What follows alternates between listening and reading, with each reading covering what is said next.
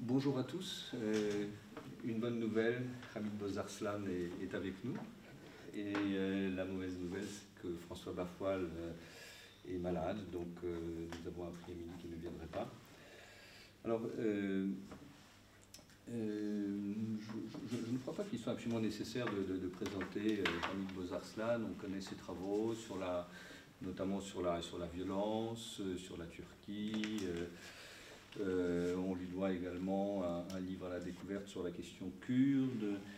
Et euh, nous l'avons invité euh, pour ce dernier, enfin avant-dernier d'ailleurs, ouvrage qui s'intitule L'antidémocratie au XXIe siècle, Iran, Russie, Turquie. Donc je, vais, lui laisser présenter la, thématique de, son séminaire mais euh, je, préciserai simplement euh, qu'avant ce livre, le livre d'avant, euh, je crois qu'il n'y en a pas d'autre, voilà, mais celui qu'il a publié juste avant, et c'est un livre qui me semble très précieux, c'est un essai qui s'intitule Crise, violence, décivilisation. Et à mon avis, il faut mettre l'antidémocratie en lien, ou en tout cas euh, dans la continuité de, son, de sa réflexion sur la décivilisation. Euh, alors, j'imagine que dans la discussion, on aura l'occasion de, de, nous promener entre ces deux ouvrages. Euh, je, dirais que ce, type d'essai, alors je connais mieux ce, ce livre-là que, que, le dernier, que ce type d'essai est extraordinairement précieux pour nous, c'est-à-dire que c'est tu as une manière de, te promener dans, les références anthropologiques, psychanalytiques, philo, bien sûr, avec des, comme, comme, je te l'ai dit tout à l'heure, des, des, références qui sont assez rares. Tu vas chercher l'entreconnaissance de la Boétie, tu en fais un concept, tu explores la question de la, de la cruauté, qui est une notion difficile à appréhender en réalité. Bref, je laisse ça. Bonjour. Je te laisse présenter le, thème de ta conférence et on reviendra sur euh, certaines de ces questions après. La merci. En tout cas, merci de l'invitation et merci d'être là.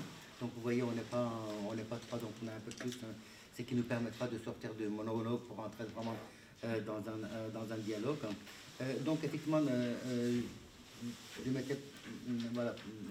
j'avais proposé de, de présenter ce, ce dernier ouvrage, avant-dernier ouvrage sur l'antidémocratie. Euh, c'est un livre qui a été écrit avant la guerre de l'Ukraine, bien sûr, mais aussi avant la Covid. Hein. Euh, la sortie a eu lieu en 2021. Et je pense que euh, voilà, le livre a été écrit dans un état d'inquiétude. Dans un état d'inquiétude, hein, parce que j'avais l'impression que les sciences sociales continuaient à ronronner, à analyser les régimes autoritaires ou certains régimes autoritaires comme on analysait les régimes autoritaires par le passé. Euh, C'était pas uniquement par rapport au régime autoritaire d'ailleurs. Hein. Euh, c'était aussi comme, si on pouvait faire une sociologie des élections en faisant abstraction euh, de l'élection de Trump ou de suicide de, la, de la gauche et de la droite française en 2017. C'est comme si effectivement le monde continuait comme d'habitude et les sciences sociales n'avaient plus rien à ajouter par rapport au monde vécu, au monde réel. Et j'avais pensé tout de suite à une citation de Jan Kirchhoff, que je cite, je crois, dans l'autre livre. Et Jan Kirchhoff se plaignait du fait, ou observait le fait, qu'après la Deuxième Guerre mondiale, alors que la Shoah avait eu lieu, l'Allemagne était en ruine, 6 ou 7 millions de morts, des millions de déplacés, l'historiographie allemande continuait à utiliser les, voilà, les, grilles de lecture d'avant la guerre pour analyser l'État en Allemagne, comme si on était toujours dans une perspective hein, voilà, weberienne, eliassienne, etc., comme si l'histoire vécue n'avait pas eu lieu. Et donc, euh, la fragilité des démocraties, c'était l'un des facteurs hein, qui m'a poussé euh, à, écrire ce, ouvrage. Et je reviendrai un peu sur ça à la fin de mon euh, intervention. Mais il y avait aussi un autre point qui m'intéressait, c'est que certains régimes qu'on voyait apparaître dans les années 2000 partageaient énormément de points communs avec les régimes des années 1920 et 30. Euh, je propose une comparaison très très très prudente. J'y reviendrai aussi sur cette notion de, comparaison. On n'est pas du tout dans les années 1920 et 30, on est dans les années 2020. Il y a des spécificités absolument incompressibles de notre période. Il n'en reste pas moins que comme dans les années 1920 et 30, on est dans une crise profonde de la démocratie, une crise profonde de sens. Et dans les années 1920 et 30, Walter Benjamin suggérait qu'il y avait des horloges qui ne comptaient pas le temps, mais qui détruisaient en quelque sorte le temps.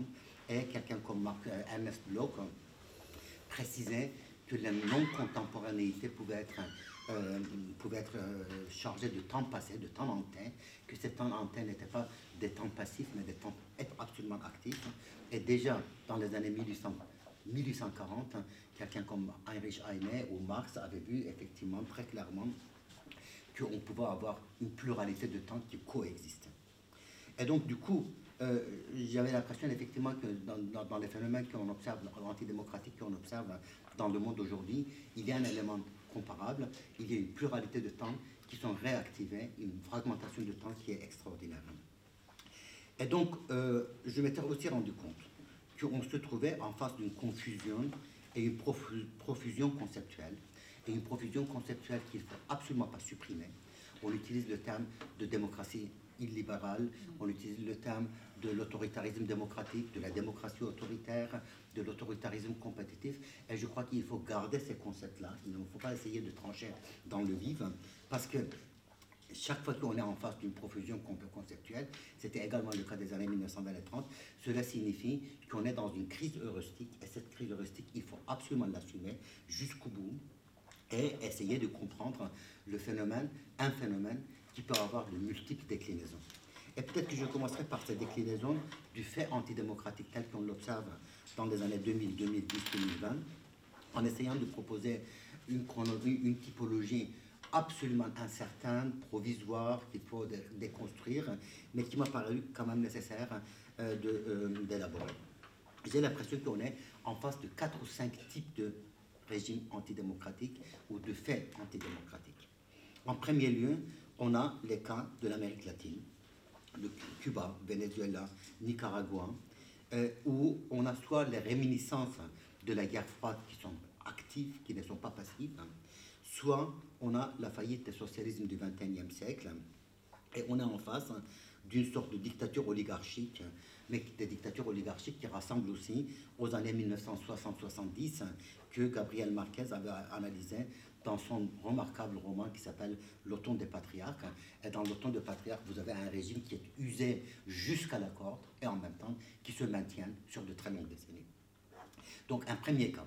Un deuxième cas qui est incarné à mon euh, sens par Kaczynski, par Orban, par Modi, voire par Trump, qui estime que la nation est à protéger et le repli sur soi est nécessaire comme la condition même de la survie de la nation.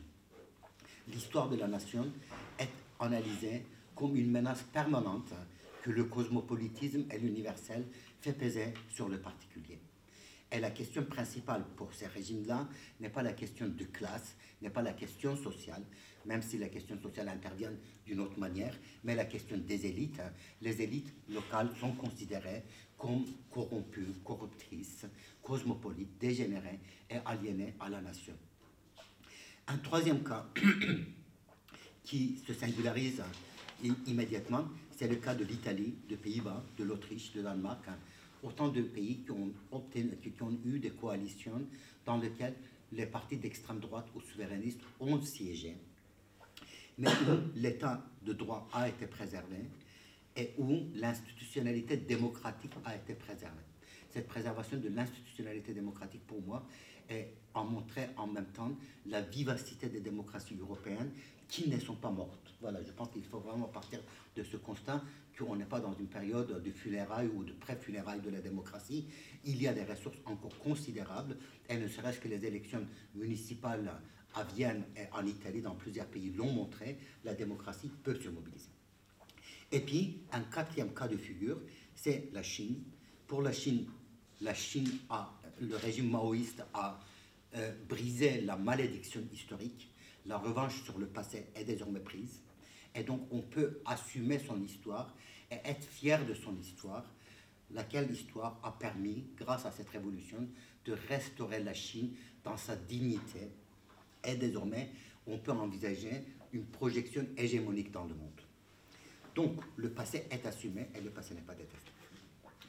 Donc voilà, quatre cas de figure. Et le cinquième cas de figure, la cinquième, euh, euh, la cinquième catégorie en quelque sorte, qui pour moi sont représentés, qui est représenté ou qui comprend l'Iran, la Russie et la Turquie.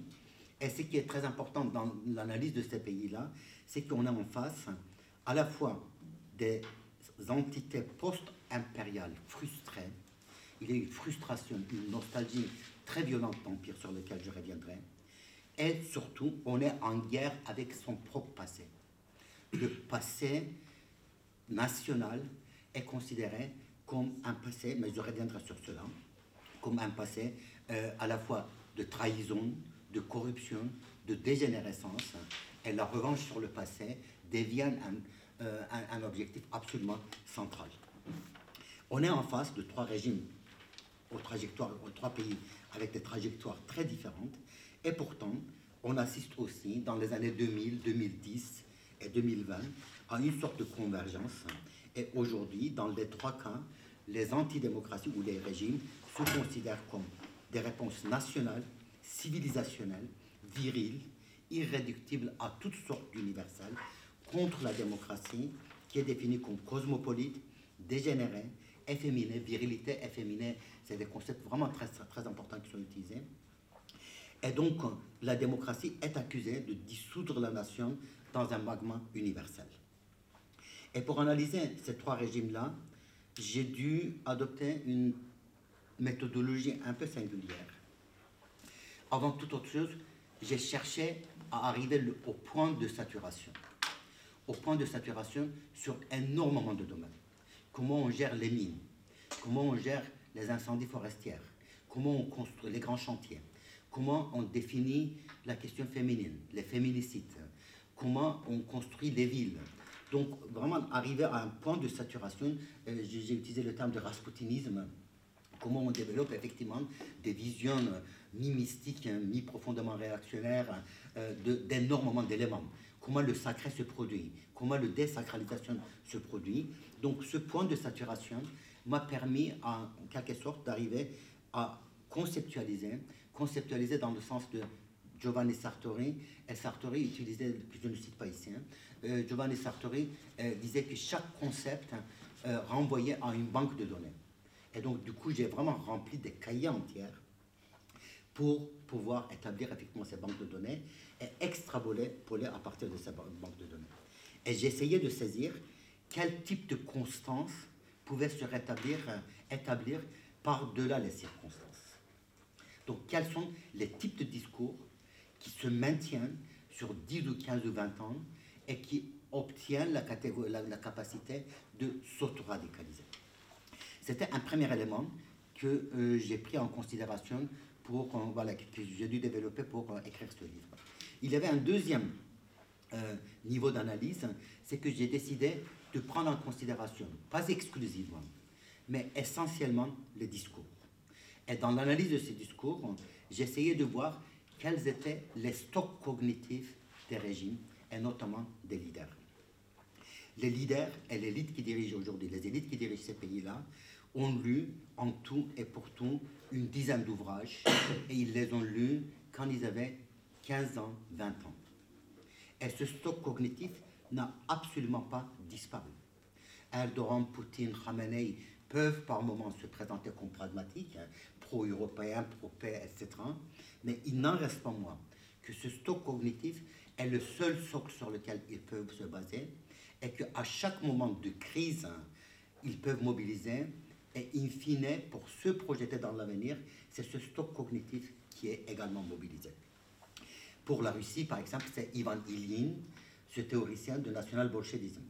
Pour la Turquie, c'est un penseur francophile et pas du tout francophone, euh, pardon, francophone mais pas du tout francophile, qui est antisémite, complotiste, qui s'appelle Ksakurek. Ou pour Khamenei, par exemple, c'est Saïd Qutb, le grand leader djihadiste, enfin penseur djihadiste, qui a été exécuté en 1966, ou le fondateur des euh, de l'islam, Nawab Sawabi, qui a été également exécuté. Et on voit qu'à chaque moment de crise, ce sont ces noms qui reviennent. Et donc, du coup, cette analyse de discours est très différente de l'analyse de discours que Skinner, Vinok ou Ori présentent et qui reste bien entendu très pertinent, mais dans ce cas-là, voilà, le champ d'application est très limité. Et puis, il m'a paru aussi de privilégier les discours, mais de redéfinir les discours, présenter les discours comme une pratique. Mais pas du tout dans le sens de pratique discursive. Le discours est une pratique parce qu'il est une arme. Le discours, quand il se prononce, il tire pratiquement simultanément. Et il y aurait une théorie de euh, que je n'ai pas lu directement.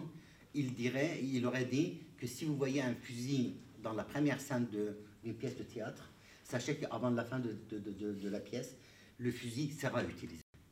Et on sait que quand le discours est prononcé, inévitablement, à un moment donné, ce discours va tirer et la guerre va avoir lieu. Soit la répression en interne, soit une guerre en externe va avoir lieu. Si Poutine dit que l'Ukraine est une erreur historique, ou si l'un des idéologues de Poutine, Alexandre Dugin, dit en 2008 que l'Ukraine doit être réduite à un fait folklorique, on sait qu'à un moment donné, cela se réalisera. Donc de ce point de vue-là, il n'y a pas d'autonomie de discours. Il n'y a pas d'autonomie de discours aussi parce que le discours se condamne à être vulgaire. La vulgarité est considérée comme le signe ultime discursif hein, qui traduirait en même temps la, virilité et de, de, de leader et de la nation. Et de ce point de vue-là, le discours vise directement à exercer un effet transformateur sur le réel.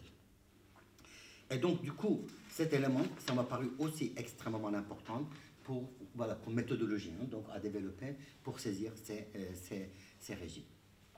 Alors, quels sont les dénominateurs communs qui pourraient lier ces régimes-là? Il y en a plein. Je n'insisterai pas sur tous les éléments, mais j'insisterai sur quatre d'entre eux. Le premier élément, c'est que on assiste à une définition ontologique de soi et de l'Occident. Le soi est considéré comme pur, éternellement pur, et l'ontologie de soi est considérée comme capable de traverser les siècles sans être transformée par les expériences historiques. Je reviendrai, l'histoire est considérée comme le laps de temps qui est l'histoire de, le temps de corruption, mais l'ontologie de la nation traverse les siècles. Elle reste dans sa pureté. Mais cette ontologie est aussi constamment menacée par l'Occident en tant qu'entité ontologique.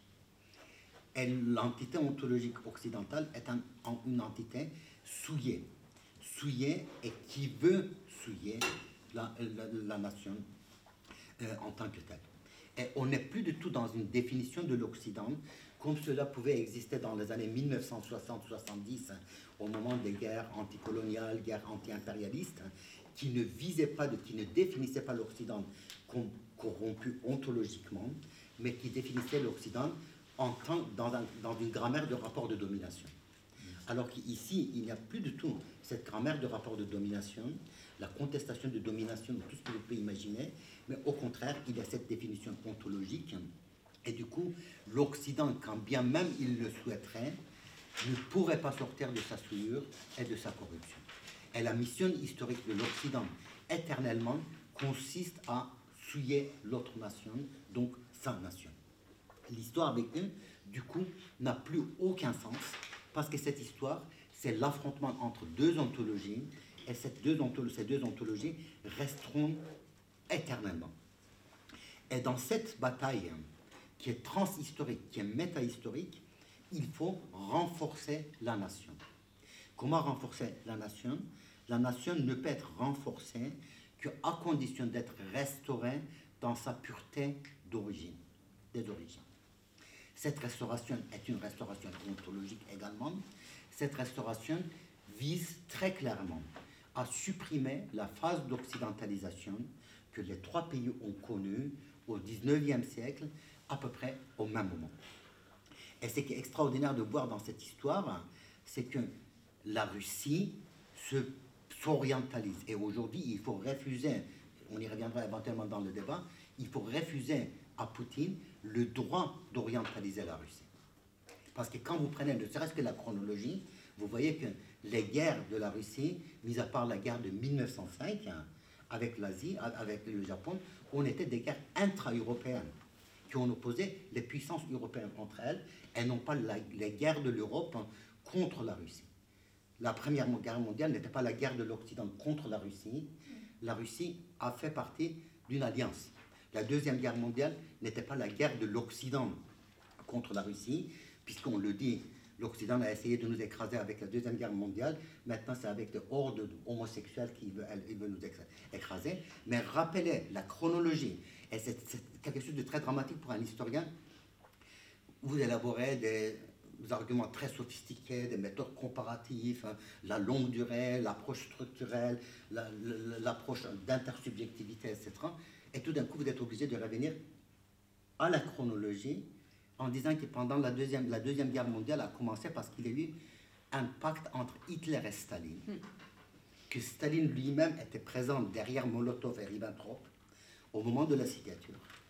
Et que après Staline a refusé d'écouter, de lire et d'accepter les rapports qui annonçaient l'heure et la minute exacte de l'opération Barbarossa parce qu'il il avait confiance en, en, en Poutine.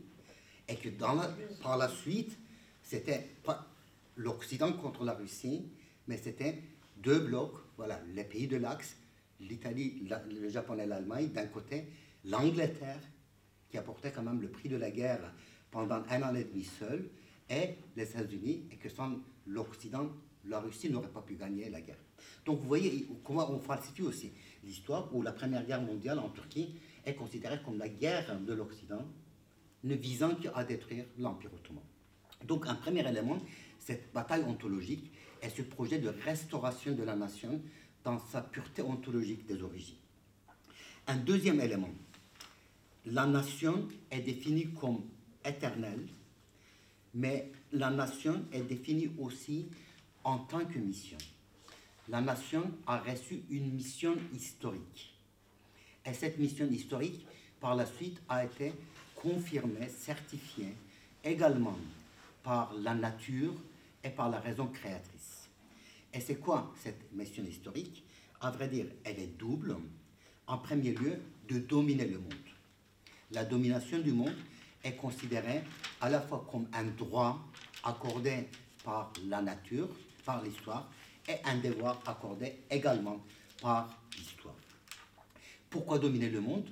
Dominer le monde non pas pour écraser tout le monde, bien sûr, le discours ne sera pas ça, mais dominer le monde pour lui apporter l'harmonie, pour lui apporter l'idée de l'État, pour lui apporter l'idée de la coexistence pacifique, de justice, tout ce que vous pouvez imaginer.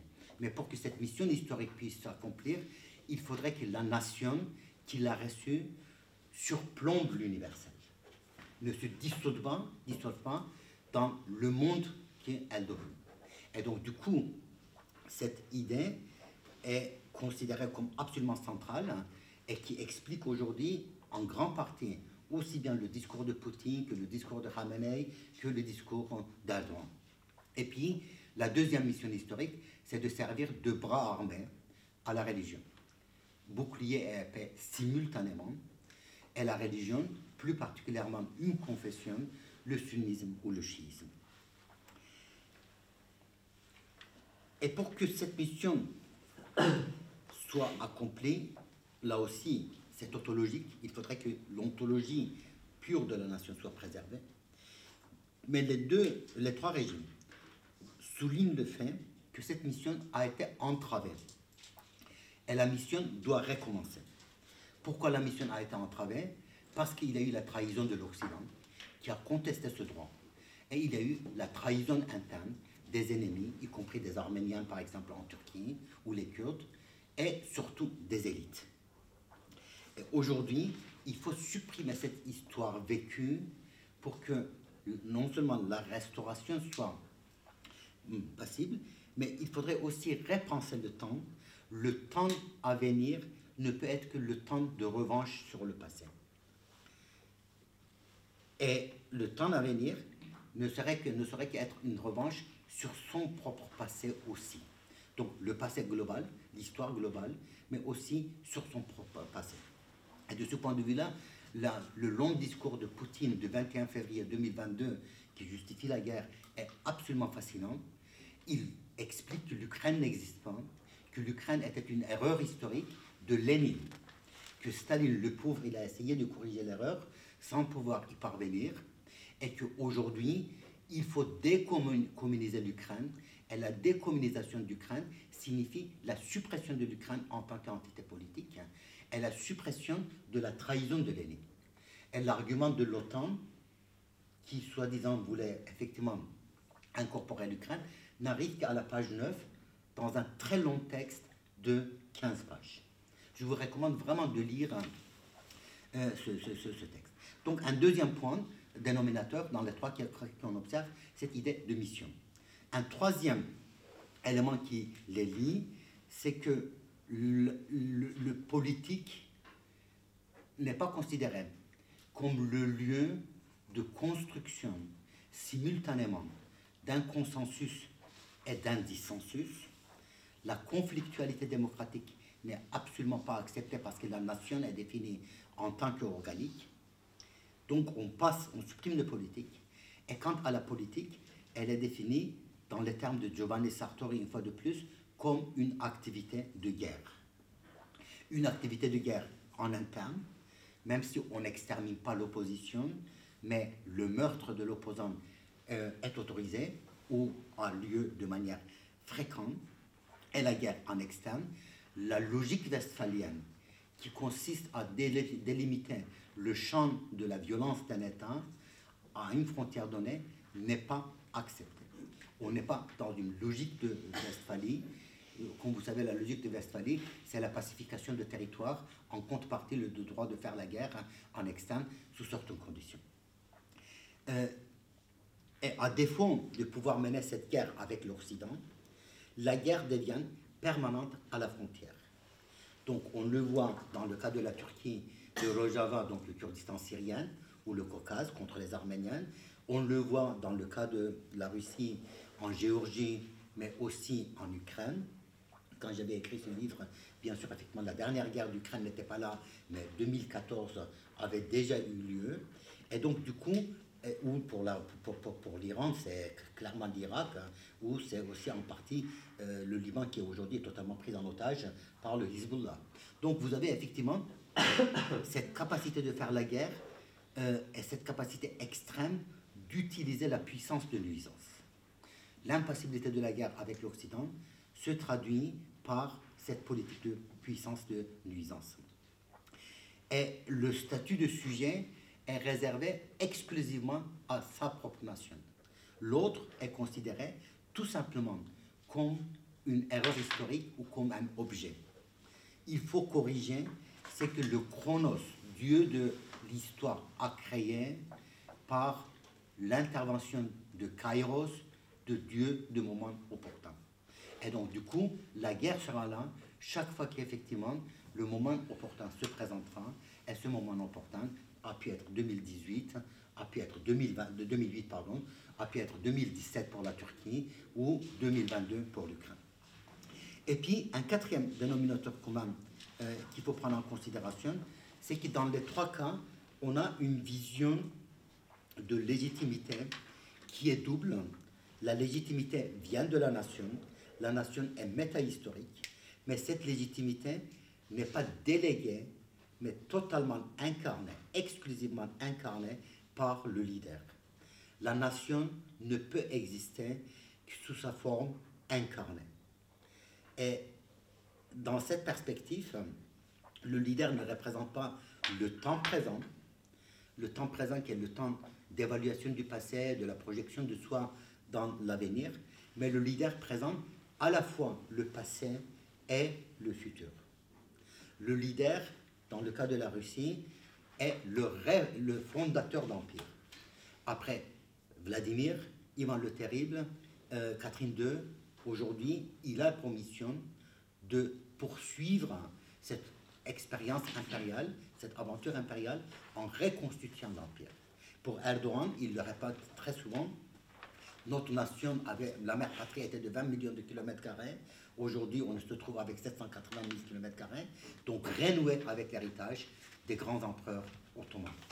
Donc, cette idée d'incarnation, que la nation ne peut exister qu'à condition d'être incarnée, signifie aussi que les institutions sont contournées. Il y a une détestation des institutions. Cela avait été également le cas d'ailleurs de l'Allemagne nazie. Le nazisme détestait l'idée même de l'État. Le nazisme, voilà, effectivement, insistait sur le fait que c'est la volonté de Führer, le fameux Führer-principe, hein, qui était l'expression juridique, politique, militaire de la nation allemande. Hein. et donc, du coup, l'expression ne venait que de lui. Donc, voici les quatre éléments, mais il y en a bien d'autres sur lesquels j'insiste dans le livre. Alors, comment concrètement, sociologiquement, analyser ces pouvoirs? Euh, Je crois que dans l'analyse de ce pouvoir-là, c'est là que je crois la comparaison avec l'Allemagne nazie euh, est pertinente, mais je reviendrai après. Cette comparaison doit être extrêmement prudente parce qu'on n'est pas dans le même contexte. En Allemagne nazie, on parlait on, utilisait deux termes Führer-principe, le Führer-principe, donc la volonté de Führer, hein, et, la, capacité de, de l'élite nazie de penser à partir de la volonté de Führer, de se dire comment je, Führer aurait fait en face de telle ou telle critique. Hein. Euh, et de l'autre côté, euh, crise, pardon, et de l'autre côté, on utilisait le terme de polycratie. le terme de polycratie signifiait une multiplicité, une multiplication de, de, d'organes de, décision, mais surtout d'organes de mise en, application, de mise en pratique des décisions. Du coup, l'Allemagne nazie, effectivement, tout le monde le sait, c'était un champ de, pagaille permanente. Euh, le nazisme se voulait comme réponse à la Schlamperei allemande, Schlamperei étant vraiment la pagaille. Et de l'autre côté, on sait qu'effectivement, l'Allemagne nazie était la pagaille à tous les niveaux euh, durant toute son existence. Et je crois que dans le cas qui nous intéresse, on est en face aussi d'un phénomène analogue. D'un côté, le chef est l'alpha et l'oméga euh, du pays. Sans la volonté du chef, rien n'est possible. Et contre la volonté du chef, rien n'est possible non plus. C'est pour ça que toutes les guerres de Poutine sont des guerres de Poutine. Les guerres d'Erdogan sont des guerres d'Erdogan. Il ne s'agit absolument pas des effets systémiques euh, d'un régime. Et de l'autre côté, on a aussi une polycratie, ça veut dire une multiplication d'organes de pouvoir. Dans cette polycratie, on a avant toute autre chose la nouvelle noblesse d'État la nouvelle noblesse d'État, c'était un, euh, voilà, un responsable russe qui le disait. C'est quoi la nouvelle noblesse d'État? Et d'ailleurs, la noblesse classique russe a été constituée sur cette base. L'armée, les milices et les forces paramilitaires. Et dans les trois cas, on voit depuis une vingtaine d'années que la paramilitarisation a pris une dimension absolument considérable. Pourquoi la paramilitarisation? Parce qu'il y a effectivement un lien direct entre les forces paramilitaires et le chef, ce qui n'est pas nécessairement le cas d'une armée constituée qui a inévitablement besoin de quelques, domaines d'autonomie, mais paramilitarisation aussi, parce que la nation n'est plus capable à produire de la violence par le service militaire obligatoire. On n'est pas dans le 19e siècle démocratique qui faisait des guerres démocratiques, entre guillemets, et qui pouvait envoyer sur le champ des millions de personnes, sacrifiant des millions de soldats. Aujourd'hui, le taux de production, reproduction en Russie, c'est 1,6%. Donc voilà, on est très très loin de 2,1%.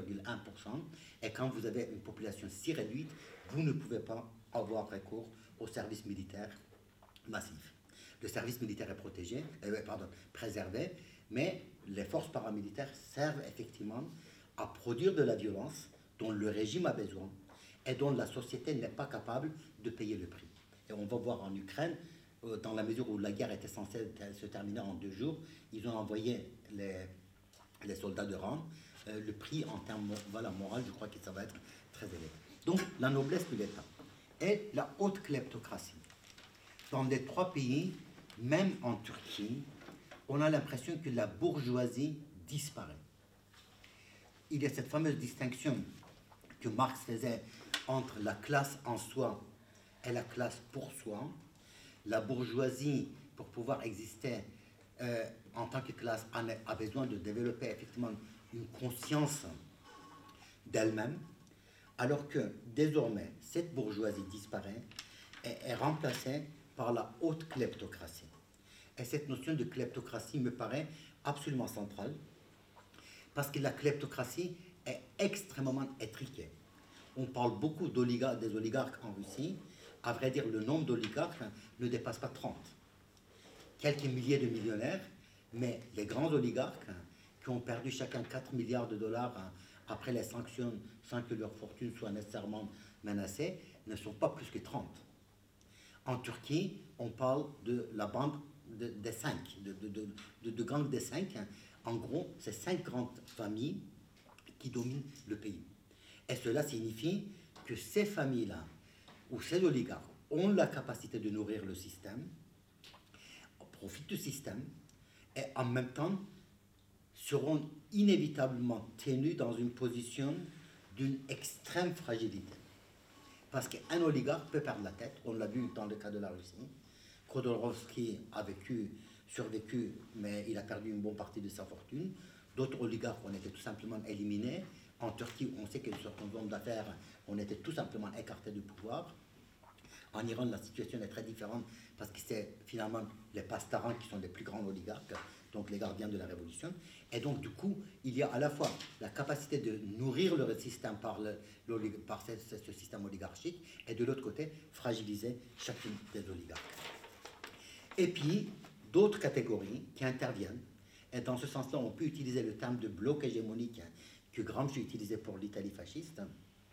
Les classes moyennes, qui ont vu dans certaines périodes en Russie et en Turquie, ce n'est plus le cas, leurs conditions s'améliorer et surtout leurs normes euh, valoriser une dignité nationale. les pauvres, contrairement à ce qu'on pense, les pauvres ont été intégrés dans le système parce que la charité a été maintenue dans les trois régimes à des hauteurs vraiment absolument impressionnantes quand on prend la population. Et la charité signifiait en même temps qu'on expliquait aux pauvres que la pauvreté n'était pas une question politique, ni même une question sociale, mais que la pauvreté était voulue par le Créateur. Et donc, vouloir sortir de, la pauvreté signifie aussi de transgresser la volonté de, du Créateur, mais le maintien dans la pauvreté signifie aussi qu'il y a un lien de dépendance directe avec la charité, avec le régime, par la charité, avec le régime qui se maintient. Et puis, enfin, l'élite d'opportunité. Il est impressionnant de voir qu'une bonne partie d'élite intellectuelle de Poutine est une élite qui a rejoint le poutinisme après 2004, ça veut dire son deuxième élection, euh, sa deuxième élection, voire plus tard. Certains viennent d'une tradition libérale et en Turquie, une bonne partie d'élite vient non pas d'une tradition islamiste, mais d'une tradition anti-islamiste, mais qui a radicalisé le système par sa conversion en, euh, en erdoganisme. Elle a aussi quelques parallèles avec l'Allemagne nazie. Il y a ce remarquable livre, euh, qui n'est pas un bon roman, mais le livre est très très, très bon euh, en tant que témoignage, de Klaus Mann, Mephistopheles. Et dans ce livre-là, Klaus Mann explique comment à partir de 1929, beaucoup de communistes se sont découverts plutôt nazis. Et effectivement, on renforçait les rangs nazis et on radicalisait en quelque sorte le nazisme. Donc voilà quelques comparaisons. Et puis, euh,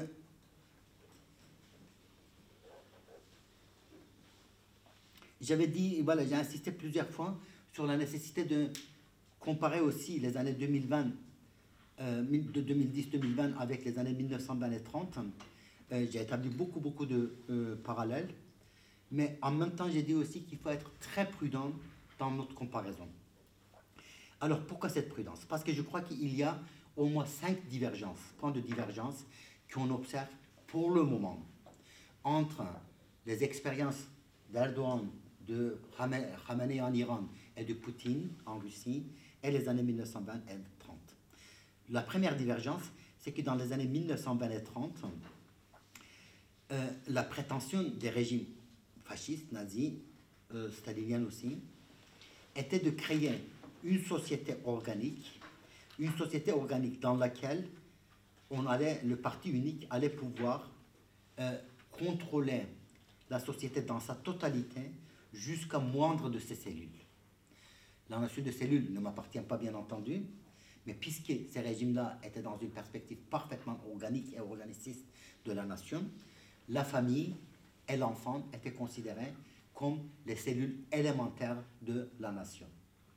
Et donc, du coup, il fallait effectivement contrôler embrigadait ces cellules pour les transformer en cellules saines pérennes, d'où Hitler-Jugend ou les Balila en Italie, alors qu'aujourd'hui, ces régimes-là ne sont pas capables et jusqu'à maintenant n'ont pas exprimé le projet ou le souhait d'encadrer la société par le biais de ce type d'organisation. Euh, Est-ce que cela va se poursuivre Je ne sais rien. Mais pour le moment, en tout cas, on est très très loin de cet idéal ou de ce, ce, cette pratique organiciste de la nation.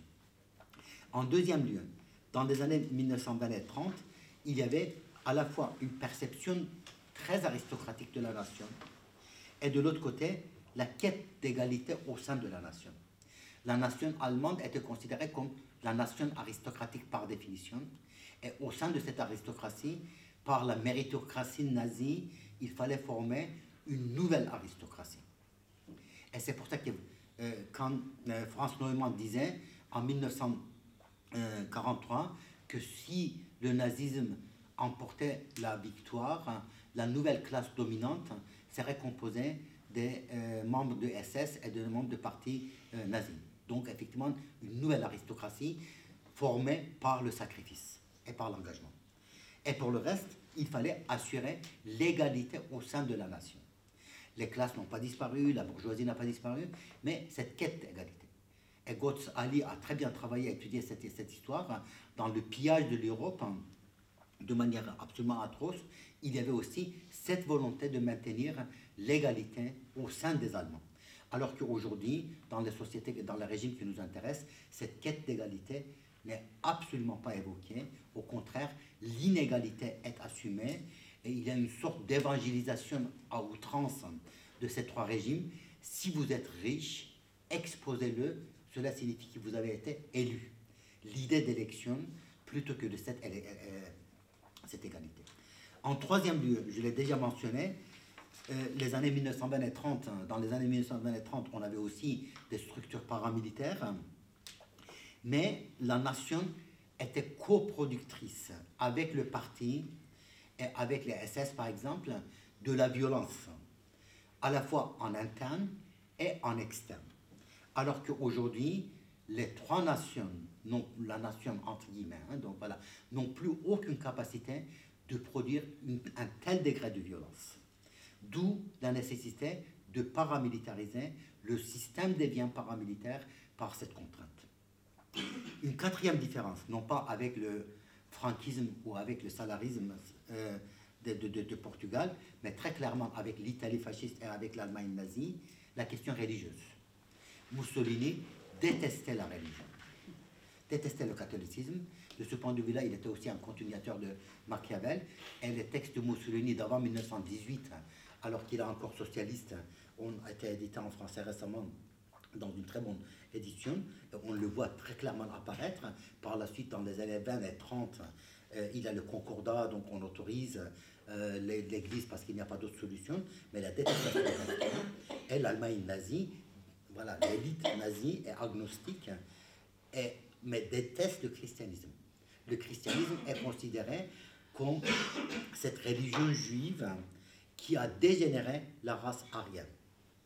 Et on développe même des idées que si Jésus était juif, Adam, lui, il était germanique. Donc vous êtes vraiment dans des délires absolus. Alors qu'aujourd'hui, dans les trois cas, il y a une articulation très nette entre la nation et la confession. La nation ne peut pas être définie sans l'orthodoxie, sans le sunnisme ou sans le chiisme. Et puis, un tout autre élément qui intervient, le cinquième, la cinquième différence, qui commence à disparaître pour le moment en Russie, mais sans doute provisoirement, c'est que dans les années 1920 et 30, le pacte faustien fonctionnait. Faust, donc euh, le docteur Faustus de, de Thomas Mann. Hein, donc voilà, il faut lire le docteur Faustus de Thomas Mann pour lire voilà, pour comprendre l'Allemagne euh, pré-nazie, euh, le mal qui a élu domicile, qui a élu domicile en Allemagne et le génie de l'Allemagne vient de, de, cette force du mal, et en même temps, c'est ce mal aussi qui provoque sa perte. Et donc, on utilisait le terme de pacte faustien, le pacte faustien que les régimes avaient euh, imposer à leur société fonctionnelle. Alors qu'aujourd'hui, il reste énormément d'espace de résistance dans les trois régimes.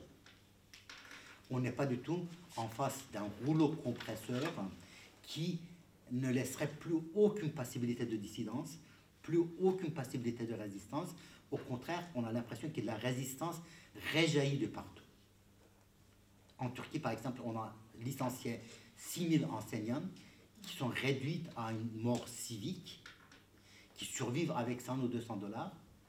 Mais dire que je fais une réunion dans un café public sur la physique quantique devient un acte de subversion. Et ça marche. Et on sait que pour la Russie, cela marchait également. Mais comme j'ai dit, bon, ce qui se passe en Russie, est-ce que c'est une parenthèse ou non? Il faut savoir.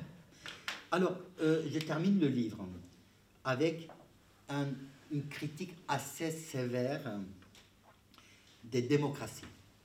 Parce que je pense que si on parle de l'antidémocratie, il faudrait établir tout de suite un lien avec la crise des démocraties. L'antidémocratie existe parce que les démocraties sont en crise.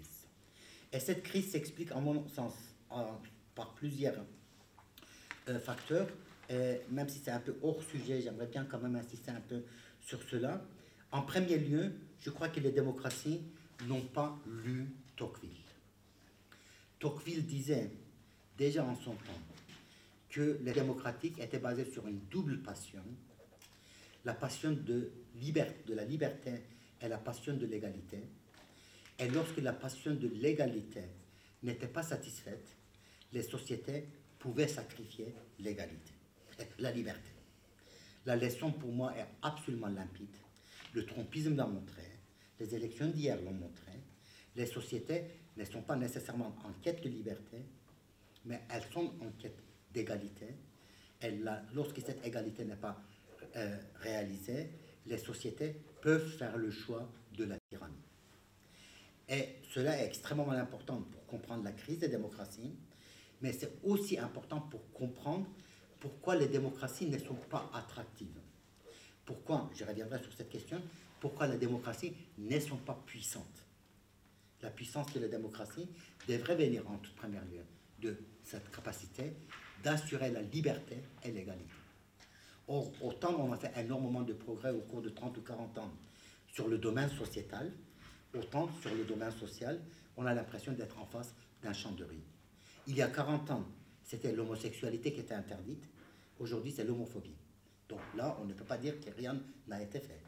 Et de l'autre côté, il y a 40 ans aussi, après l'élection de Margaret Thatcher, on a renoncé à avoir une démocratie égalitaire et sociale. Et je crois qu'effectivement, si demain on veut rendre nos démocraties attractives ailleurs, sans doute ce sera le premier point sur lequel il faut insister. Il y a un deuxième point qui me paraît très important, c'est qu'à partir de 1989, on a décidé qu'on n'avait plus d'histoire. Je mentionne le livre, pas, je crois pas dans l'antidémocratie, mais dans la crise, hein, le livre de Fukuyama, La fin de l'histoire, de 1989, que je n'ai jamais méprisé. Et en même temps, c'est un livre qui d'ailleurs, il faudrait quand même lire et relire et relire. Dans ce livre, Fukuyama, contre Pierre Rasner, Pierre Rasner qui était de cette maison, annonce la fin de l'histoire parce que l'histoire a réalisé la mission pour laquelle elle a existé. Et cette mission, c'était le triomphe de la démocratie libérale bourgeoise. Et dans cette lecture, l'Amérique s'estimait que désormais, elle n'avait plus besoin d'histoire, car elle avait déjà clos l'histoire. Fukuyama, il faut le lire parce qu'il est son, sa période. Et quand vous lisez le livre de Fukuyama, il dit très clairement, il peut y avoir encore des génocides, des notes de bas de page. L'histoire vécue n'est pas l'histoire réelle, l'histoire réelle est désormais close. Et jusqu'aux attentats du 11 septembre, l'Amérique a été dans ce triomphe de la fin de l'histoire, sans voir qu'ailleurs, l'histoire pouvait recommencer de manière brutale. Une deuxième phase, 2001-2008, les attentats du 11 septembre. L'Amérique redécouvre l'histoire, mais s'engage, là aussi Pierre Rasner, qu'est-ce nous manque, hein, s'engage dans cette dialectique de l'empire et de la terreur, de de bourgeois et de barbares, et s'épuise dans le territoire qu'il définit comme barbare en essayant d'embourgeoiser la barbarie. Et finit par devenir lui-même barbare et finit par perdre de sens. L'Amérique, contrairement à ce qu'on pense, n'a pas perdu la guerre en Irak, n'a pas perdu la guerre en Afghanistan. En tout cas, en Afghanistan, ce n'est pas du tout la, perception américaine. La guerre n'a pas coûté, les, deux guerres n'ont pas coûté si cher. 7 milliards de dollars, hein, ce n'est pas énorme pour les États-Unis. L'économie américaine n'a jamais été militarisée à plus de 6 ou 7% Pendant la Deuxième Guerre mondiale, c'était à 120 Il y a eu 7000 morts, c'est que 7000 morts de trop, mais il n'y a pas eu de beaucoup de pertes humaines. L'Amérique a perdu le sens. Qu'est-ce qu'on fait dans cette lutte contre la terreur? Et c'est parce qu'il y a eu cette perte de sens que l'Amérique a décidé de se retirer de ces guerres dès 2008, pas à l'époque de Trump, ni à l'époque de Biden. Et on entre dans une troisième phase. Enfin, de nouveau, on n'a pas d'histoire, parce qu'on est un empire. Contre nous, il y a un autre empire, qui est la Chine. Le reste de l'histoire n'existe pas. Et on sait qu'un empire n'a pas d'histoire, l'autre empire non plus, puisqu'on est dans une lutte commerciale, il n'y aura pas de guerre. Et donc on voit, on se retire derrière les limes. Voilà. Euh, le trompisme a commencé à l'époque de Obama. L'empire se retire derrière les limes parce qu'au-delà des lignes, il y a la menace. Et donc on voit comment, à un moment donné, cette idée de renoncer, cette, cette, idée assez folle, que l'histoire est terminée et qu'on renonce à l'histoire, a joué aussi un rôle absolument central dans la crise des démocraties. Et cela explique aussi la lâcheté des démocraties, car quand la Russie a déclaré la guerre en 2008, on n'a rien fait en Géorgie. En 2014, en Ukraine, il y a eu quelques sanctions, mais qui ne sont pas allées trop loin. Et depuis 2014, 8 ans quand même, l'Europe n'a même pas pensé à développer une autre politique énergétique. Donc voilà, cette capitulation des démocraties devant les antidémocraties. Et cela s'explique aussi peut-être euh, la question, c'est le troisième point qui intervient, la question de l'incapacité des démocraties de penser le mal et de penser la puissance. De penser le mal, euh, un mal qui ne serait pas un mal métaphysique, qui ne se situerait pas dans un rapport dialectique avec le bien. C'était la grande peur de Kant. Et Kant disait qu'effectivement, il y a des formes du mal qui viennent de l'homme et contre lesquelles les maximes ne peuvent servir à rien. Il parlait précisément de ce mal et de ce mal qui peut se radicaliser. Et le bien, dans le sens métaphysique, n'est pas une réponse à ce mal-là. Et malgré le XXe siècle qu'on a connu, les démocraties n'ont pas été capables de penser la question du mal. Et ils n'ont pas été capables non plus de penser la question de la puissance.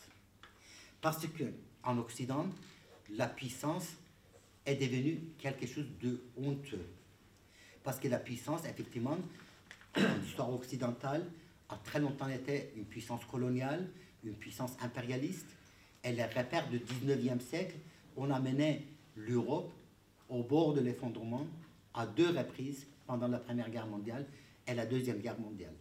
Et la Deuxième Guerre mondiale, d'ailleurs, ne s'est pas terminée en 1945, mais en 1948 ou 1949 sur le territoire ukrainien ou biélorusse. Et donc, du coup, il y a cette, euh, cette incapacité d'assumer la notion de puissance alors qu'un pays comme la Russie a pu tout à fait mobiliser ses repères du 19e siècle, autocratie, empire, ça veut dire nation en même temps, et orthodoxie. La Turquie a pu mobiliser effectivement ses anciens repères. Et donc, du coup, il y avait cette, asymétrie totale. D'un côté, certains pays antidémocratiques qui euh, qui ont la capacité effectivement de mobiliser leurs repères pour se projeter dans une puissance, et de l'autre côté, les démocraties qui se trouvent totalement impuissantes, incapables de mobiliser leurs repères du 19e siècle, fort heureusement, mais incapables aussi de penser une puissance qui ne soit pas colonialiste, qui ne soit pas impérialiste. Et donc une sorte de nihilisme politique. Et cela explique aussi aujourd'hui la crise des démocraties. Euh, cela étant dit, si les démocraties sont en crise, il ne faut pas non plus oublier que les antidémocraties sont également en crise, Et on sait, dans le cas de la Russie, cela apparaît de plus en plus clairement combien les repères de puissance du 19e siècle peuvent effectivement changer l'histoire, mais en même temps épuiser la Russie elle-même. Aujourd'hui, la moitié de la Russie porte le deuil de l'Ukraine, l'autre moitié porte le, deuil de l'IKEA et de Marteau. Les queues interminables pour acheter le dernier clou chez IKEA, c'est pas parce qu'il n'y a pas de droguistes en, en, Russie, mais parce qu'on se veut classe moyenne, et la classe moyenne achète ces, clous chez IKEA. Et les queues devant McDo, non pas parce que l'oncle Vania ne présente pas des offres aussi intéressantes d'hamburgers, mais parce que les classes moyennes, ça mange chez, chez, chez McDo. Et donc vous voyez combien les sociétés ne sont pas capables de s'identifier à cette idée de sacrifice, à cette idée de produire de la violence au nom de la nation. Je conclurai effectivement en disant que les régimes antidémocratiques sont également aux abois, beaucoup plus que les régimes démocratiques d'ailleurs. Et je crois que l'une des raisons, c'est qu'ils n'ont pas lu les Grecs. Les Grecs n'étaient pas très sages, euh, à preuve la guerre de Péloponnèse, mais ils nous ont laissé quand même une leçon de sagesse sous forme de trois dichotomies, Eros et Thanatos. Eros, qui n'est pas uniquement le dieu de l'érotisme ou de l'amour, qui est le dieu de la vie, qui est le, dieu des normes et des inhibitions intériorisées, le dieu de pacification de l'individu dans une société où la coexistence est le principe, et Thanatos, qui est le dieu de la mort. Les Grecs n'ont pas écarté le recours pour Thanatos, mais le contrôle et la subordination de Thanatos à Eros. Le deuxième euh, binôme, Kairos et Chronos. Chronos, c'est le temps institué avec toutes ces injustices passives. Ce temps d'injustice peut être corrigé, mais le kairos, donc l'opportunité, ne peut pas être utilisé avec brutalité, mais doit être utilisé avec la sagesse. Et puis, le troisième binôme, hubris et nomos. Hubris, le sentiment de toute puissance, toute, toute puissance, se penser comme Dieu, une puissance illimitée. Quand Poutine disait à l'ancien président ukrainien que ses armées pouvaient occuper six capitales européennes en deux jours, il faisait clairement montre de cette hubris. Et Hannah Arendt nous rappelle, hubris doit être équilibré par nomos, l'esprit de modération, de loi ou de tout ce que vous voulez. Quand il n'y a pas cette subordination de Thanatos Aeros, de, de Kairos Chronos et de Hubris Anamos, on a inévitablement Némésis, la revanche des dieux. Et aujourd'hui, je crois effectivement, dans les trois cas, on arrivera, on verra euh, cette revanche de Dieu. Les régimes, certes, peuvent être éternels, se poursuivre encore pendant 30 ou 40 ans, mais cette fois-ci en tant que des empires stériles, beaucoup plus que ces empires de mission historique tels que les, leur, chef euh, les présente. Donc voilà, peut-être que je vais m'arrêter là. Parfait, merci beaucoup. Merci beaucoup pour, euh, pour cet exposé très, très dense et extraordinairement stimulant. et en plus, c'est tout de même très euh, comment dire, euh, très, euh, très dense de, t'écouter, évidemment, dans le contexte de la, guerre de l'Ukraine. Enfin, je veux dire, si tu avais fait cet exposé il y a, il y a six mois, on ne l'aurait pas entendu de la, de la, même oreille, je crois. Et entre autres choses, tu nous laisses sur l'idée que nous, nous, avons tout oublié du mal radical de Kant et que nous ne sommes plus désireux ou capables de penser la puissance. C'est tout de même très embêtant. Mais alors, moi, j'ai énormément de, choses à discuter ou de, questions à te poser, mais je préfère euh, vous laisser la parole en premier lieu parce que le temps est toujours trop court dans les, dans les séminaires. Donc, euh, à vous la parole. On peut peut-être prendre plusieurs questions. Ariel Non Pardon. Pas tout de suite. Oui Guillaume Dulin. Voilà, Guillaume Dulin, je suis professeur de cette maison. Euh, merci beaucoup hein, de cette présentation. C'est une question que je me pose. Vous avez décrit, euh, vous avez fait l'anatomie un peu euh, des antidémocraties et dans une certaine mesure l'anatomie euh, ou les pathologies de la démocratie. Mais finalement, vous n'avez pas tellement mis en relation les unes avec les autres. C'est-à-dire, est-ce que les pathologies de la démocratie ne sont pas liées symptômes de l'antidémocratie et réciproquement. C'est-à-dire que cette histoire que vous, nous avez présentée n'est pas très interactive. Est-ce que c'est un choix euh, ou est-ce que vous pensez qu'il faut introduire un peu d'interactivité? Non, il faut introduire de, l'interactivité et dans le livre, c'est introduit. Euh, là, effectivement, je voulais me limiter vraiment à une heure. Euh, voilà, d'intervention. Non, pour le reste, je crois qu'il est absolument évident qu'il y a une grande interactivité. Et juste pour vous donner une idée, 2013, le président Obama dit que l'usage des armes chimiques en Syrie constitue la ligne rouge pour les Américains. Les armes chimiques sont utilisées dans la Ghouta orientale. Il y a 1300 morts. Et le président Hollande est dans le, dans le palais d'Élysée pour attendre le dernier feu vert. À la toute dernière minute, Obama décide de ne pas intervenir. Et le résultat est absolument incroyable. D'une, le régime syrien survit. Le régime syrien avait à l'époque quelques 500 avions et hélicoptères et depuis un an était déjà dans la destruction des villes par l'aviation. Le régime syrien survit, mais surtout le discours de Poutine, immédiatement après, c'est très clair, l'Occident a perdu sa virilité, son honneur. L'Occident n'est plus capable de faire la guerre. Et l'Ukraine est la conséquence causale de la non-intervention d'Obama en Syrie.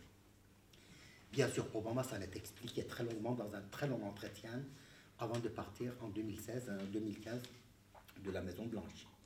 Il explique pourquoi et comment c'était la décision la plus lourde qu'il a prise, une décision qu'il a laissée extrêmement amère, une décision qui a provoqué aussi une petite crise entre lui et Samantha Power. Samantha Power était sa conseillère hein, et Samantha Power est l'auteur de l'autrice d'un remarquable livre qui s'appelle A Problem from the Hell, euh, l'Amérique face au génocide. Et il coupe euh, Samantha Power en disant Enough Samantha, I read your, your book. Donc voilà, il y a aussi une crise en interne. Obama dit voilà, effectivement, on a tout essayé au Moyen-Orient, rien ne marche. Et on ne peut pas percevoir, pas persister dans des guerres, dans des guerres et dans des interventions. C'est vrai que quand l'Amérique intervient, le résultat est désastreux. En Irak, cela était très clairement évident. Et quand elle n'intervient pas, non plus, le, résultat est aussi extrêmement désastreux. Donc voilà, comment trancher Comment trancher Comment prendre une bonne décision Mais toujours est-il que Poutine, lui, il a tiré les conséquences. L'Occident n'aura pas les moyens de faire quoi que ce soit, sauf quelques petites 2014, euh, de, 2022 est une répétition de cette situation. J'ai beaucoup lu le, discours de Poutine euh, à propos de l'Afghanistan. Il n'y a pas de lien de causal, causal, qui est établi, mais le fait que l'Amérique ne peut plus faire la guerre est de nouveau rappelé. On a vraiment une bonne dizaine de citations assez longues de Poutine qui montrent que l'Occident est mort. Parce qu'effectivement, lui, il pense en termes de virilité. Et la vérité, c'est la guerre. Donc, de ce point de vue-là, je crois qu'effectivement, il y a, il y a une très très grande interactivité. Je peux dire la même chose avec la Turquie, je peux dire la même chose avec l'Iran. Euh, je fais des parallèles aussi, là aussi, avec beaucoup, beaucoup, beaucoup de prudence, avec la guerre d'Espagne. Pendant la guerre d'Espagne, les démocraties françaises et surtout anglaises, qui étaient très cyniques, extrêmement cyniques, avaient abandonné finalement la République laquelle République avait connu aussi ses dérives euh, à travers ses, fractions, euh, notamment anarchistes, qui contestaient d'ailleurs la République aussi, hein, donc voilà, qui n'acceptaient pas l'autorité de la République. Alors que Ciano, donc le gendre et ministre des Affaires étrangères de Mussolini, explique comment Mussolini a pris la décision d'y aller. On a les témoignages de Hitler, enfin des discours de Hitler, euh, qui détestait par ailleurs Franco, mais on y va. Donc voilà, effectivement, je crois que dans l'histoire déjà du XXe siècle, il y a cette forte interactivité, il y a cette très forte interactivité aujourd'hui.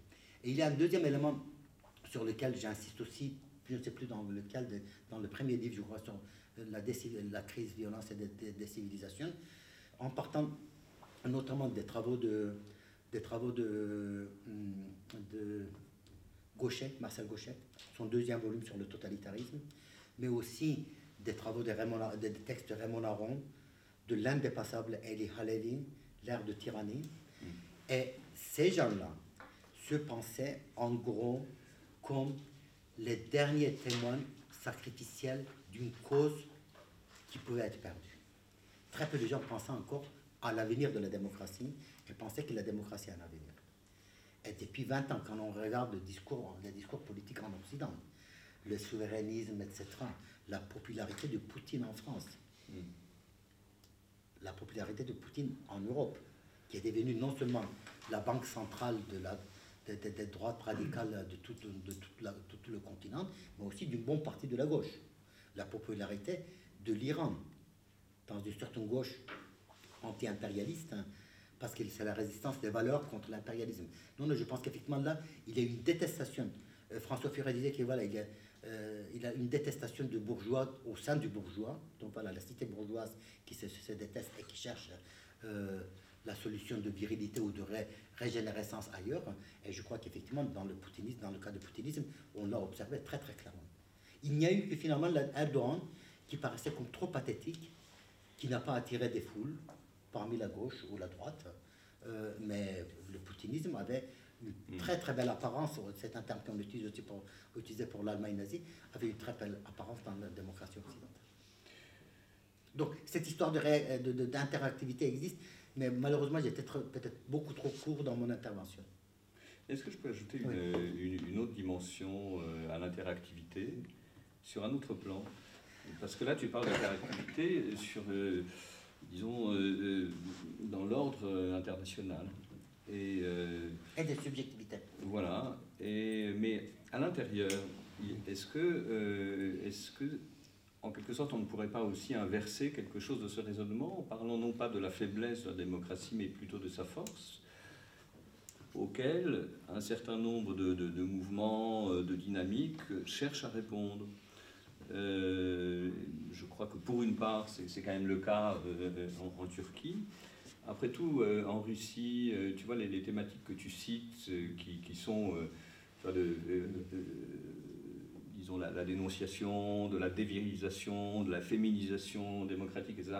C'est des choses qu'on connaît dans, dans, la pensée réactionnaire mmh. euh, européenne, Donoso Cortés, Carl mmh. Schmitt, etc. Mais ce sont des, des perspectives qui sont réactives. Mmh. Alors, ils sont réactionnaires, mais ils sont réactives à une dynamique euh, euh, qui, qui, avance. Et de même, tu as cité, alors c'est loin là des, des trois quatre figures que, dont tu parles dans ce livre, mais tu as, tu as parlé de, de Orban, Kaczynski, etc. En Pologne, à l'évidence, le, régime libéral de Kaczynski est une réponse, une réaction à une dynamique démocratique en marche. Et du coup, là, il y a un, si, tu veux, une, un autre type, disons, de, réactivité, mais dans laquelle la démocratie n'est pas si faible que ça. Elle apparaît presque comme une menace à ces gens.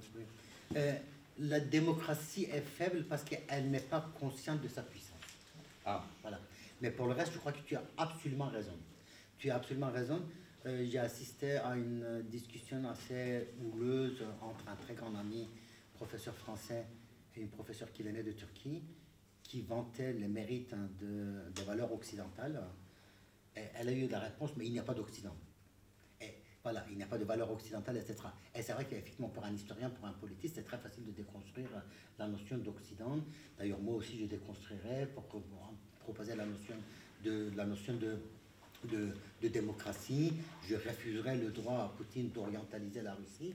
Mais ce qu'elle voulait dire, c'est qu'on a besoin de vous. On se réfère à vos valeurs que vous n'êtes pas capable de, de, défendre chez nous. Vous nous avez abandonnés. Et en Russie, c'est absolument évident aussi. Et là aussi, dans le livre, j'en parle un peu. Voilà, quand je parle des espaces de résistance, il y a tout un chapitre sur les espaces de résistance. Ces espaces de résistance, effectivement, ce sont des espaces potentiellement de, de, la démocratie de demain. Et qui sont en quelque sorte, qui se considèrent un peu comme orphelins des démocraties actuelles, contemporaines, qui ne les ont pas défendues. Voilà, je sais combien en Turquie, en 2015-2016, il y avait énormément de choses que l'Europe aurait pu faire. Les pays européens, mais surtout l'Union européenne, la décision a été prise de ne rien faire. En Russie, on sait qu'effectivement, il y a une dizaine d'années, c'était sans doute beaucoup plus facile d'intervenir pour défendre la dissidence. Cela n'a pas été fait. Donc il y a aussi ce, renoncement ce renoncement à une mission universelle. Mission universelle. Euh, mission universelle n'est pas occidentale. L'Occident n'a pas une mission, bien sûr. Euh, l'universel n'est pas occident non plus. L'universel, c'est l'action citoyenne. Hein. L'universel, c'est la capacité de citoyen de penser la démocratie de demain. Mais il y avait ce refus de l'universel en disant non, mais effectivement, voilà, on a, fini par s'habituer à ce que ces régimes-là soient autoritaires et que ces pays-là soient dirigés par des régimes autoritaires. Un collègue euh, néerlandais ou belge disait voilà, effectivement, on a finalement fait le choix, 20 euh, ans après le triomphe de 1989, on a fait le choix de bonapartisme nous, et le bonapartisme sanglant chez eux, et le nombre de textes qu'on peut lire, disait Alain d'un cause, qui aujourd'hui, effectivement, fort heureusement, a critiqué quand même la guerre. Pendant très longtemps, Alain cause disait Mais la culture russe, c'est ça. La culture russe exige la présence d'un empereur. Donc, cette idée était aussi le discours de, voilà, de Fillon, de Schröder, euh, Lisa Raffarin par rapport à la Chine, qui vous explique, hein, comme s'il était un grand sinologue, pourquoi la civilisation chinoise est radicalement différente. Tout en l'arrivant à l'Europe, pour euh, Oui, voilà. Euh, oui, pour d'accord. Donc voilà, non, je pense qu'il y a effectivement tout ceci. et donc, du coup, aujourd'hui, il y a un examen de conscience à faire. Je ne pense pas que les démocraties sont mortes. Donc, une fois de plus, comme j'ai dit, à la faveur des élections municipales, mais le municipal, je ne le méprise jamais, à Vienne, en Italie, etc., on a vu que la démocratie pouvait disposer d'un énormément de, de, ressources. L'élan qui s'est créé après la guerre d'Ukraine, si cet élan se perpétuait, cela signifierait quand même quelque chose. Mm. Donc je ne pense pas du tout à l'impuissance de la démocratie. Euh, Michel Fossel avait euh, édité un numéro spécial de la revue euh, de la revue Esprit qui s'appelait Le mythe de l'impuissance démocratique. Je suis tout à fait d'accord avec lui. Il s'agit d'un mythe et aujourd'hui, effectivement, il faudrait que nos démocraties déconstruisent ce mythe.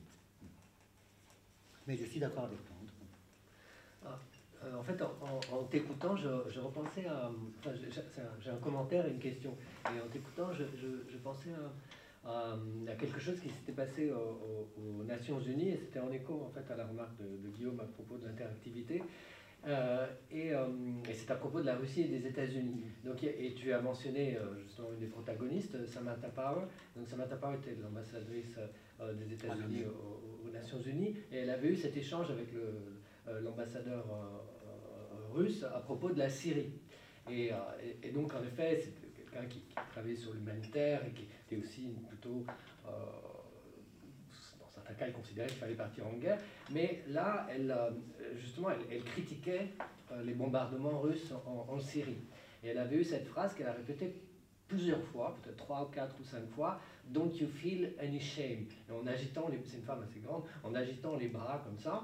Et le, russe l'a, l'a pendant un certain temps, comme ça, etc. Il l'a laissé parler. Et ensuite, ensuite il s'est foutu de sa gueule. Il lui a dit How can you lecture us euh, avec le, genre de passé que vous avez, le kind of track record that you have, comment vous osez nous faire la leçon? Et, euh, euh, dans le théâtre diplomatique, il l'avait plutôt mouché. Enfin, cette, cette vidéo avait fait le, tour du monde. En France, les gens étaient tout contents. Enfin, on s'était foutu de la gueule des Américains, etc. Mais euh, et là, on voit la, question justement de la puissance et de l'impuissance, parce que finalement, le message, c'était de dire, mais vous, vous n'avez pas euh, suffisamment de force, de virilité pour faire ce que nous, on fait, le sale boulot. Nous, on tue les musulmans, vous, vous voulez faire la même chose, vous ne pouvez pas le faire, mais nous, on le fait. Et, euh, et, donc, il me semble que ce, schéma puissance, impuissance, interactivité, etc., c'est un, peu ça. Mais euh, ce qui, euh, ma, euh, ma, question, en fait, elle, elle porte sur un des premiers points que tu as mentionné, sur la question de la, de la vulgarité comme signe discursif. puisque voilà, le séminaire de, François et de, Paul, c'est sur la psychanalyse, enfin, je me demandais s'il n'y avait pas justement aussi un autre signe discursif, au-delà de la vulgarité, c'est la question de l'humour et, euh, euh, de la, farce et de ridiculiser l'autre. Un, moi, je trouve qu'un des traits distinctifs de certains euh, populismes, enfin Erdogan, je, ne sais pas parce que je n'ai pas accès à, la langue, enfin, mais pour certains populismes occidentaux, l'humour joue un rôle très important. Et comment toi, tu, tu, tu, tu l'interprètes dans, dans, dans, ton analyse? Parce que ça, ça peut rejoindre les préoccupations relations de, de Paul et de, et, de, et de, François, la question de la sexualité, la souillure, la projection, enfin, tout, tout ça est, très important. C'est très important, je pense que là tu as tout à fait raison. Et dans l'un et l'autre des livres, j'ai beaucoup insisté sur la psychologie de l'homme de pouvoir, que je définissais comme la psychologie du pouvoir. Et c'est impressionnant de voir comment Marx, euh, Tocqueville, Trotsky, dont le premier volume de la Révolution russe est absolument magnifique, le deuxième totalement malhonnête, se sont livrés à faire des portraits.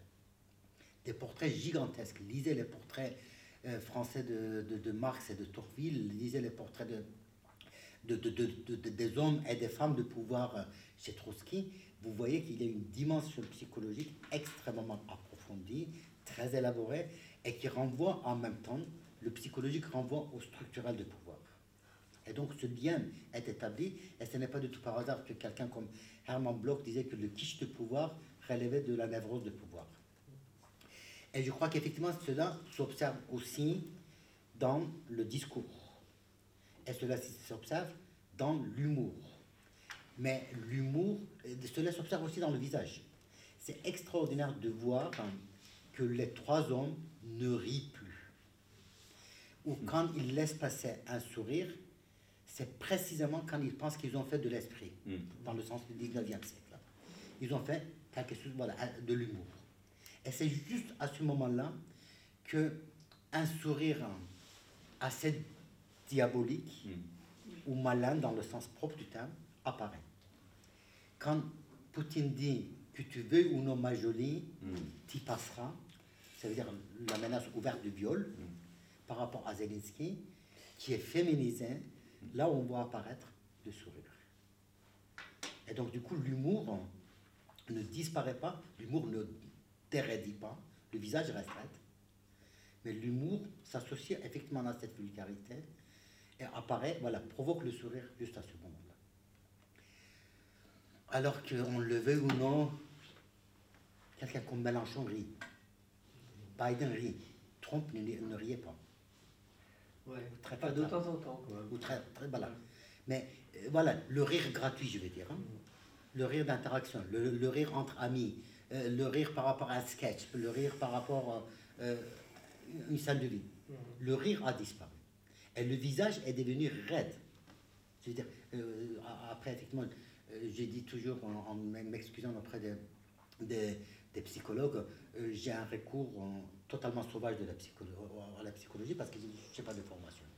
Mais effectivement, y compris quand on, a recours sauvagement à la psychologie ou à la psychanalyse, on voit effectivement apparaître énormément, énormément d'éléments. Mm. Et tout ceci devient heuristique. Voilà, la vulgarité devient heuristique, la parole, le nombre de lettres, de, de, vocables, de, vocables qui sont qui est utilisé est extrêmement limité. Poutine je ne parle pas le russe. Mais Poutine n'utilise que trois ou quatre mots. Et y compris dans son texte du 21 février, on voit, c'est lui qui a écrit. Et pour euh, juste information, Poutine est docteur en histoire hein, ou en géopolitique. Mm. On sait que ce n'est pas lui qui a écrit sa thèse. Euh, mais voilà, il a quand même le titre de docteur. Mais dans le texte, il n'y a pas de plan. Il revient constamment sur le même pendant neuf pages. Ce sont neuf, les neuf pages absolument chaotiques, mais comme s'il y avait l'urgence de se convaincre de sa mission d'historien pour pouvoir légitimer la guerre. En, lien avec euh, ce que tu viens de dire et, des discussions qu'on a eues avec, euh, avec Ariel, mais aussi avec, euh, avec Claudine Arroche, sur, cette question du, du rire. alors, moi, je, je, nuancerais juste un, point, mais c'est un point terminologique, c'est que je n'appellerais pas ça humour. Je dirais qu'il y, a effectivement du rire, mais, mais c'est pas de l'humour. Euh... Alors voilà, alors il y a du sarcasme, il y a de la raillerie. Il y a éventuellement. Humiliation, humiliation. alors voilà, de, l'humiliation, de l'ironie, de l'humiliation.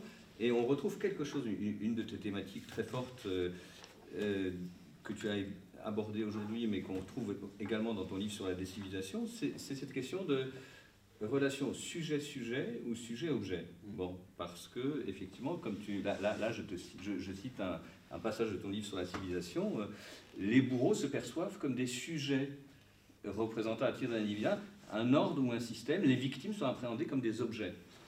Et alors, dans cette manière de rire de Poutine, y compris par rapport à Zelensky, c'est un objet, c'est son objet. Bon, voilà. Et effectivement, il l'humilie. Alors, là, il y a quelque chose de très fort euh, dans, cette idée, parce que cette question sujet-sujet ou sujet-objet, c'est une question qu'on retrouve évidemment dans l'ordre politique, mais qu'on retrouve plus largement dans l'ordre inter, disons, euh, social ou inter, euh, interrelationnel, disons, ou relationnel. Oui, non, effectivement, le sujet-sujet, c'est la condition de l'universel. C'est ça. Voilà. Effectivement, c'est l'interactivité, l'intersubjectivité, c'est la définition que Hannah Arendt donne du politique. Le politique, et non pas la politique, le politique, c'est le lieu de rencontre des sujets avec des subjectivités, avec des expériences du, passé, avec des projections dans l'avenir qui peuvent être radicalement différentes. Mais ces subjectivités, donc de sujets, se rencontrent dans l'agora. D'où la nécessité d'une conflictualité démocratique. La conflictualité démocratique, n'objectivement, permet aux protagonistes de devenir des sujets et de s'assumer comme sujet et de se transformer ensemble en tant que sujet. Alors qu'effectivement, si on est dans un jeu d'objectivation, l'autre ne peut pas exister en tant que sujet. Cela signifie quoi? Cela signifie qu'il n'a pas de passé, il n'a pas d'avenir. Donc il n'est pas capable lui-même de lire son propre passé pour utiliser les ressources de ce passé pour se projeter dans l'avenir. Donc c'est un élément extrêmement central. Donc l'autre ne peut agir que dans le présent. Celui qui n'agit que dans le présent est soit atavique, soit manipulé. Quand, si vous n'avez pas effectivement, si vous n'avez que le présent, vous n'avez pas de profondeur historique et vous n'avez pas la projection d'avenir, dans ce cas-là, effectivement, soit quelqu'un vous manipule, l'autre vous manipule, soit vous êtes euh, tout simplement atavique, c'est que c'est dans vos gènes, et ce n'est pas du tout par hasard, effectivement, que dans les trois cas, on a aussi une euh, utilisation voilà, de, de, biologisation de l'autre. Donc c'est le premier élément. En deuxième lieu, le sujet, l'objet ne peut pas avoir de volonté. Seul le sujet a la volonté. Le sujet se définit et définit l'objet. Le sujet dit, moi le russe, je te dis, l'ukrainien, que tu n'existes pas ou que tu une erreur, tu es une mm. erreur historique. Je te dis, moi le turc, que toi l'arménien, tu as trahi ou tu as été manipulé. Toi le kurde, tu es devenu l'instrument d'eux. Et donc du coup, effectivement, il y a cette, cette qualification de soi mais qui du coup interdit à l'autre aussi de se penser.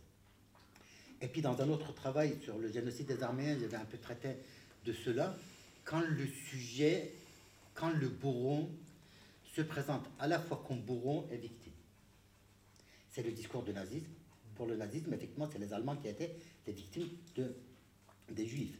C'est le discours turc, voilà, les Turcs en tant que victimes des Arméniens. Et cela débouche sur la construction des ethnoclasses. Donc l'arménien devient à la fois une ethnicité dangereuse et une classe dangereuse. Et les Turcs doivent mener leur guerre d'indépendance en tant que d'émancipation, en tant que classe opprimée, en tant que nation opprimée. Et du coup, pour les Juifs, c'est exactement la même chose. Et du coup, effectivement, le groupe qui est victimisé n'a plus le résiste de victime. Parce que cela lui a été enlevé également. Donc le bourron déploie sa capacité de bourron en toute impunité puisqu'il est le pouvoir, et de l'autre côté, il se justifie par son statut de victime.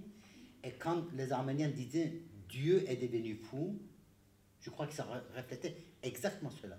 Voilà, on ne peut même plus se définir comme victime. Et donc, effectivement, de ce point de vue-là, je crois que cette question de sujet, de subjectivation, de l'objectivation, c'est des questions absolument centrales euh, sur lesquelles voilà, il faudrait effectivement qu'on continue à, à, creuser. Absolument. Merci beaucoup euh, pour euh, cette présentation et cette, cette, discussion extrêmement intéressante. Je suis Richard, professeur ici à Sciences Po. alors, j'ai deux questions et je, je, en prolongement immédiat de ce que vous venez de dire, c'est une question un peu, un peu classique, pardonnez-moi, mais j'ai envie de vous demander euh, comment, quelle est la part de, quelle est la part de la structure et de, et de l'agence, enfin, du comportement dans, dans, ce que vous observez? Autrement dit, euh, je- en vous écoutant, je me demandais de, de quoi euh, Vladimir Poutine, Erdogan et Khamenei sont-ils le, le- le produit? Comment, comment, comment les comprenez-vous en tout Mm. cas? Sont-ils le produit de la structure du système international, de, de- du nouvel ordre international, euh, sa réalité ou de sa, de prospective, de ce qu'il ce aurait pu être avec la, fin de l'histoire, l'hégémonie américaine telle qu'on a pu l'imaginer, ou que certains ont pu l'imaginer à la fin du XXe siècle. Est-ce que c'est au fond la réaction à cette, à cette menace ou à cette perspective qui les, qui les a fabriqués Ou est-ce que c'est plutôt euh, l'interactivité avec euh, le leadership des Occidentaux, euh, les stratégies des Mm. Occidentaux, euh, l'ignorance, le mépris des Américains, de l'OTAN, de- des Européens euh, vis-à-vis de la Russie notamment, ce qui ce qui est un argument qu'on voit- qu'on- qu'on croise, qu'on croise parfois. Donc, euh, bon, évidemment, il y, a, il y a- il y a dans les deux cas, mais c'est quand même pas la même interprétation si, on est plutôt dans la structure ou plutôt dans, dans- dans- dans l'interaction. Et puis ma, ma- ma deuxième question, si vous permettez, euh, je trouve votre, votre perspective très très intéressante sur ces autoritarismes, mais pourquoi, euh, pourquoi, pourquoi mettez-vous la Chine dans une catégorie à part? Parce que franchement, euh, entité post-impériale frustrée euh, qui recouvre sa, sa puissance et qui serait prête à l'éprouver euh, de manière probablement moins frustrée, et, parce, que le, parce que évidemment, l'histoire est plus favorable à la Chine qu'à qu'à la Russie ou qu'à la Turquie récemment, mais euh, oui, moi j'ai j'ai trouvé beaucoup de choses que vous développez, peut-être un peu moins, c'est intéressant, un peu moins sur l'aspect euh, virilité, genre, euh, oui, le leadership chinois est un peu moins euh, manche euh, dans cette perspective-là, mais, mais, mais quand même euh, éprouver sa puissance, euh, peut-être pas face aux Américains, ou pas tout de suite face aux Américains, mais face aux Japonais ou face aux Britanniques, par exemple, montrer qui est le plus fort, je crois que c'est un ressort très puissant du, du leadership chinois. Donc au fond, est-ce que c'est, encore une fois, une réaction au système international ou une stratégie de leadership pour rester au pouvoir et... Dans, tous les cas, euh, on a, quand même des présidents, euh, enfin peut-être pas en Iran, mais euh, dans tous les cas, on a des présidents qui cherchent à, à rester au pouvoir à vie, ce qui est quand même... Ben, en Iran, il a, il a au pouvoir à vie. Et il est au pouvoir. Non, Parce que le chef de l'État n'est pas le président en Iran. C'est le guide de la révolution. Donc, un grand merci pour ces deux questions. Euh, je pense qu'effectivement, concernant la première question, il y a euh, absolument, il est absolument évident qu'il y a une dimension structurelle très forte et dans les deux sens. C'est-à-dire qu'effectivement, l'ordre international est considéré comme une menace, mais aussi très clairement comme une opportunité. Alors, le premier ministre turc, euh, malheureux parce qu'il a été chassé de pouvoir par Erdogan, euh, qu'il avait mis aussi euh, voilà, en poste, hein, Ahmed Davutoğlu avait développé une théorie qui s'appelait la profondeur historique. Et dans, ce livre qui s'appelait la, profondeur, historique, il expliquait en gros que le 19e et le 20e siècle avaient été les siècles de la modernité. Et il ajoutait Dieu merci, la modernité est morte. On entre dans l'âge de la globalisation, et dans l'âge de la globalisation, on est dans une guerre quasi sociale darwiniste à, à l'échelle planétaire. Et seuls les forts vont pouvoir gagner cette guerre.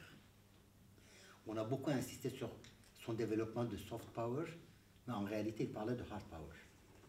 Et donc, du coup, le fait qu'effectivement, l'Occident est une menace, mais aussi que la crise de l'ordre international, qui n'a plus d'arbitre, qui n'a plus de force structurante, ou le binôme structurant, puisque le binôme Chine-Amérique n'a jamais fonctionné comme structurant des relations internationales, donc on peut y aller.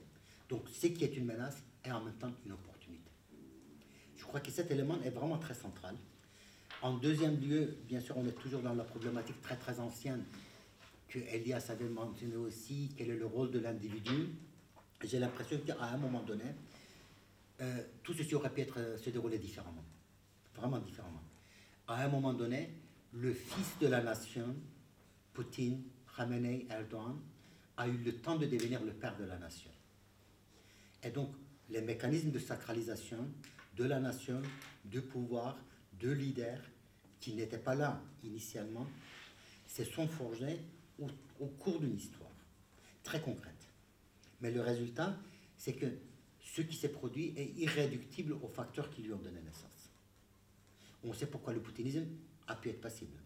Parce qu'il y a eu l'effondrement de l'élite libérale en Russie qui est devenu manifeste avec la crise de 1998, défaut de paiement. Autrement dit, le libéralisme qui avait détruit l'Empire, l'Empire russe s'est implosé de l'intérieur, n'a pas été euh, euh, détruit de l'extérieur. Donc l'élite qui a signé l'arrêt de mort de, l'Empire s'est avérée infiniment plus corrompue, infiniment plus aventureuse, euh, corrompue et aventureuse que l'élite soviétique vieillissante. Donc du coup, le poutinisme est l'enfant de cela. Euh, en Turquie, la KP est l'enfant d'une crise structurelle de l'ancien régime qui s'est effondré, littéralement effondré en 2022, 2002 euh, à la faveur des élections. Et le parti majoritaire n'a obtenu qu'à 1%. C'était la question kurde, le tremblement de terre euh, d'Istanbul, c'était la crise économique, etc. Donc vraiment, les facteurs, on peut les expliquer, sauf que le résultat est irréductible aux facteurs qui lui ont donné naissance. Et donc, ce phénomène d'irréductibilité me paraît très important. Après, la question sous-jacente que vous n'avez pas exprimée ainsi, mais qui apparaissait, est-ce qu'on ne pouvait pas faire différemment? Bien sûr. Euh, moi, je garde le malaise de ces années 90 où on a humilié la Russie.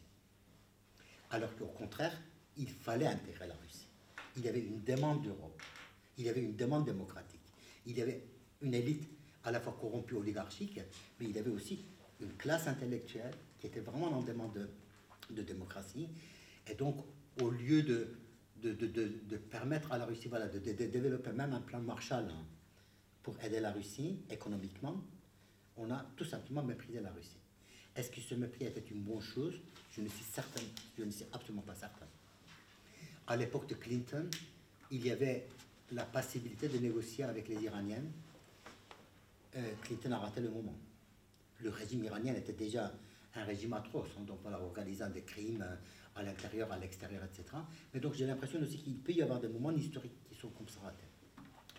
Concernant votre deuxième question, euh, comme j'ai dit, la typologie que je présente est vraiment fragile euh, à amender, critiquer, abandonner, reprendre. Donc voilà, la typologie est vraiment pour cela. Mais cela étant dit, je commence d'ailleurs dans le livre, il y a quelques pages sur quelques paragraphes pardon, sur la Chine que je suis vraiment de très très près. Euh, voilà. Mais j'ai l'impression que cette idée que l'Empire n'est plus menacé, que l'Empire est intact, l'Empire chinois est intact, dans son assiette territoriale ancienne. Et cette idée que la révolution maoïste a préservé l'Empire, l'a consolidé, l'a projeté dans l'avenir, et on peut être fier de cette révolution maoïste qui est notre point central, fait une grande différence. Et du coup, la frustration qui monte maintenant, après la crise de Covid, la frustration n'apparaissait pas au même niveau. La frustration, c'était l'Occident ne nous reconnaît pas à notre juste valeur. L'Occident veut nous imposer sa démocratie élective, alors que la vraie démocratie est la démocratie sélective. Euh, en Chine, vraiment, vous avez toute une théorie de cette démocratie sélective.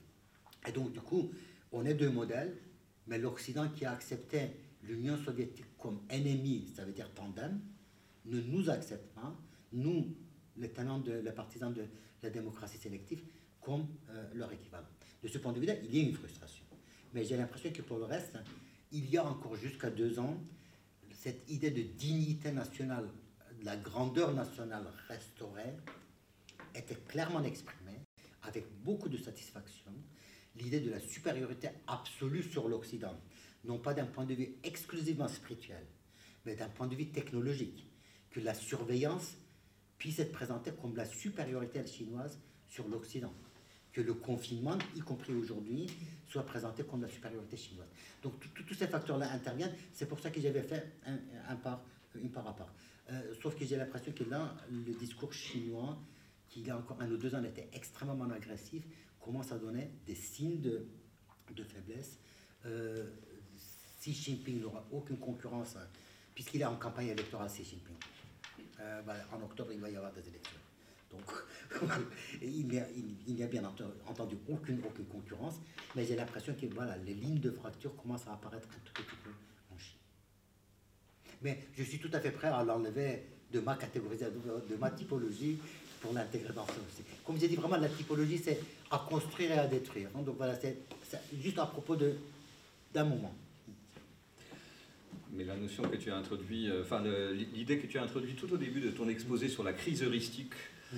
et, la difficulté de trouver des catégories opératoires aujourd'hui est, une idée qui me semble très très intéressante. Effectivement, ne pas exclure les différents, euh, différents concepts, même quand ils sont un tout petit peu, ils sont ensemble, euh, pas, pas très carré et parfois un peu bancal. C'est intéressant. Euh, je, pense que ça caractérise assez bien le moment dans lequel on pense aujourd'hui. Oui, parce que c'est notre crise aussi. C'est ça, voilà, exactement. Hmm. C'est notre crise intellectuelle, notre crise conceptuelle. Hmm. Des remarques, des critiques, des, des questions. Ou c'est l'épuisement. C'est qui est tout à fait légitime aussi. Est-ce que je peux essayer de, formuler une dernière question, euh, un dernier élément de, discussion, si, si, si, je réussis à le formuler clairement euh, Entre autres choses, dans, dans, le, ce qui se passe entre la Russie et l'Ukraine, il, y a une dimension un peu troublante qui pourrait, euh, je pense, nous interpeller dans, dans, le séminaire, c'est que euh, en, tirant sur les, Ukrainiens, sur les civils, ils, ne tirent pas sur n'importe qui. En rentrant en Ukraine, ils, n'entrent pas n'importe où. Ils, ils, entrent dans un, espace qu'ils définissent comme le berceau de, la Russie. Alors, c'est tout de même euh, très, très particulier comme, comme configuration. Quand ils tirent, quand ils tuent des gens, ils tuent des oncles, des cousins. les Ukrainiens ont de la famille en Russie, les Russes ont de la famille en, en Ukraine, etc., etc. Et ce lieu, euh, berceau euh, de, la civilisation russe, euh, c'est tout de même troublant que, de voir une entreprise qui cherche à, l'annihiler. Alors, plus largement, est-ce qu'il n'y a pas, et le, début, disons, enfin, les, je ne sais pas, on en est à 40 ou 50 jours là, de, de, de cette guerre pourrait déjà le laisser penser. Il y a, quelque chose d'autodestructeur dans, dans, dans, cette entreprise? Et les, en, gros, disons l'accumulation des échecs, euh, enfin y compris le fait que l'OTAN euh, réarme, mmh. que la conscience européenne se reconstitue, que, euh, que sur le plan militaire, il y ait, bon. Est-ce qu'il n'y a pas une, une, dimension, plus alors les purges qui mmh. s'accumulent, bon, est-ce qu'il n'y a pas une dimension suicidaire, mais presque comme on a pu dire à un certain moment sais, le, quatrième volume de l'histoire de l'antisémitisme de Poliakov s'appelle L'Europe suicidaire. Alors, est-ce qu'il n'y a pas une dimension suicidaire là-dedans? Euh, Absolument. Initialement, non. Oui. Initialement, non, parce que tout indique, mais vraiment tout indique, hein, qu'il ne s'agissait pas d'une guerre, mhm. mais d'une opération spéciale. Mhm. Dans la perspective de Poutine, dans la mesure où l'Ukraine n'existe pas, les Ukrainiens n'existent pas. Tout ceci, c'est une erreur d'historique. On va la corriger en deux jours. Euh, donc c'est pour ça qu'effectivement la guerre n'a pas été déclarée, mais de toute façon la guerre ne peut pas être déclarée puisque les Ukrainiens n'existent pas. Euh, donc je pense qu'effectivement il y avait cette dimension initialement, d'où le fait que tous ces problèmes logistiques, et surtout d'où le fait qu'ils n'ont pas envoyé leurs troupes d'élite. Ils ont envoyé, mais vraiment les soldats lambda qui se sont fait canarder, mais comme c'est pas permis. Euh, donc, alors qu'ils auraient envoyé leurs troupes d'élite, sans doute la situation aurait été très différente parce que ce qui se passe aujourd'hui en Ukraine, il aide bien sûr l'armée, mais surtout la fonction de la violence de la nation passe de l'armée vers les volontaires, mm. qui étaient 20 000, autour de 20 000 il y a un mois et demi. Maintenant, il s'agit quand même de 200 000 personnes. Et la force de ces militaires, c'est n'est pas, pas parce qu'elles sont d'excellents soldats, au contraire, elles sont nulles comme soldats. C'est comme la Révolution française. La Révolution française a, a gagné les guerres révolutionnaires, non pas parce que les soldats français étaient très bons, mais tout simplement parce qu'ils n'étaient ils, pas des soldats. Ils ne savaient pas manier les armes. Donc il fallait qu'ils apprennent, et il fallait qu'ils apprennent, adoptent des techniques, ou développent des techniques, mais dans l'immédiat. d'où la force de la, d'où la victoire française. C'était aussi le cas d'ailleurs de l'Iran, de la révolution iranienne. Euh, les généraux iraniens de, de la guerre Iran-Irak de 1980 à 88 n'avaient que 22 ans, aucune expérience militaire. Ou Trotsky, qui a construit l'armée rouge, n'avait aucune expérience militaire. Il ne connaissait même pas un pistolet, distinguer un pistolet d'un fusil très probablement. Donc je crois qu'effectivement aujourd'hui on voit cette dynamique, hein, c'est que la fonction de la défense nationale ou de l'armée ou de la guerre ou de la violence de, de, l'armée vers la volontaire, et Poutine ne pouvait absolument pas anticiper sur cela. Sinon, il aurait envoyé effectivement ses troupes d'élite hein, et créer, dans la tête de Poutine, il fallait créer un fait accompli, et le fait accompli allait devenir un fait divers. Ça n'a pas marché comme ça. Pour le reste, je pense que tu as absolument raison. Il y a une dimension de guerre civile et une destruction suicidaire de l'Ukraine. Ce n'est pas la première fois. Euh, je vous recommande, pour ceux qui ne connaissent pas, deux magnifiques livres. Le premier, c'est Timothy Seidner, qui est très engagé aussi contre le trompisme, etc., euh, qui s'appelle Les Terres de sang. Et le deuxième, qui s'appelle Kate Lowe, L'Europe barbare. Et dans les deux cas, on voit comment, effectivement, dans une partie de l'Europe, hein, la guerre s'est terminée, la deuxième guerre s'est terminée, à vrai dire, beaucoup plus tardivement, en 48, et que la première guerre mondiale ne s'est pas terminée en 1918. La guerre civile russe euh, de 1919 en 1921 a lieu précisément en Ukraine, en grande partie, pas exclusivement, en grande partie. La deuxième guerre mondiale s'est poursuivie en Ukraine. Donc cette dimension euh, de guerre civile a toujours été là. La famine de 1933 le montrait. Et durant ces guerres-là, on a assisté à des déplacements de population à très grande échelle, à des pogroms à très grande échelle, et pas uniquement contre les juifs, les violences de masse que le pouvoir alimentait, mais en même temps qui trouvait aussi un écho d'en bas. Et aujourd'hui, je crois qu'effectivement, c'est absolument clair que la Russie mène une guerre contre un pays qui s'inscrit dans la continuité historique avec la Russie.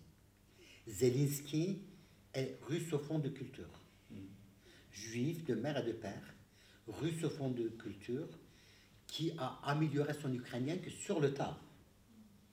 Kharkov, qui est le plus grand écrivain de russe, l'un des plus grands écrivains russes de langue russe aujourd'hui, euh, ukrainien, mais russe, il est russe. Et donc, du coup, on a l'impression qu'effectivement. Kourkov, voilà. Euh, J'ai dit Kharkov, pardon, excuse-moi. Voilà, l'auteur de Penguin, les pingouins n'ont jamais froid, etc. Donc, on a l'impression qu'effectivement, il y a une destruction de la russité en Ukraine aujourd'hui. Mm. Et le projet, projet de Zelensky, c'était une Ukraine intégrée à l'Union européenne qui s'inscrirait dans la continuité avec la Russie. Zelensky n'a jamais été anti-russe et voulait trouver effectivement une solution pacifique avec la Russie. Et le résultat qu'on observe aujourd'hui, c'est qu'il y a une fragmentation du temps russe, une, multiplicité de temps qui sont très clairement aujourd'hui en conflit. Le temps de l'orthodoxie qui est devenue très guerrière sur ses franges extrêmes, le Patrick Cyril, euh, le temps effectivement de, de complexe militaro-industriel qui est paralysé, le temps de la jeunesse qui s'est totalement dissocié du poutinisme, le temps de l'intelligentsia qui s'est totalement dissocié du poutinisme, et là aussi c'est la question de, voilà, de la démocratie comme, comme euh, demande. Les temps russes sont totalement fragmentés et pris en otage par ce temps impérial hanté, mais aussi de la mission historique de Poutine. Et de l'autre côté, on voit une unification des temps ukrainiens.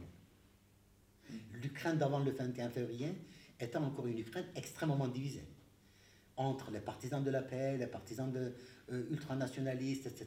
Alors qu'aujourd'hui, les russophones de l'Ukraine, en très grande partie, sont dans la résistance.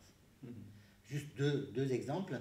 La procureure, euh, de, la procureure de Crimée, euh, elle a 42 ans, je crois, qui était toujours pro-poutinienne, aujourd'hui elle est dans la dissidence. Ou les députés russophones et russophiles de Kharkov, cette fois-ci Kharkov, sont dans la dissidence. Donc je crois qu'effectivement, Poutine a, réalisé, a réussi à fragmenter les temps russes et à unifier, au contraire, les temps ukrainiens. Et le prix va être très très lourd en termes de conscience en Russie. Parce que cette période, un jour ou l'autre, sera terminée. Un jour ou l'autre, il y aura un mémorial. Un jour ou l'autre, effectivement, euh, les gens vont se poser qu'est-ce qu'on a fait? Pourquoi on a tué tant de personnes en Russie, euh, en, Ukraine, dont les russophones, bien sûr Et pourquoi on a sacrifié autant de, nos enfants Pour que nos enfants, sacrifiés sur le terrain, sont devenus des bourreaux. Euh, en Afghanistan, en Syrie ou à Grozny, ces problèmes-là ne se posaient pas. Mmh. On était dans le territoire barbare. Mmh. Voilà. La Tchétchénie est la barbarie on écrase et on recrute ce qui reste. La, Alep, c'est le, territoire de barbarie. Mm. Euh, L'Afghanistan, c'était un territoire barbare, peut-être prêt à, à, l'étape de socialisme. Alors qu'ici, on est voilà, dans la continuité avec la Russie.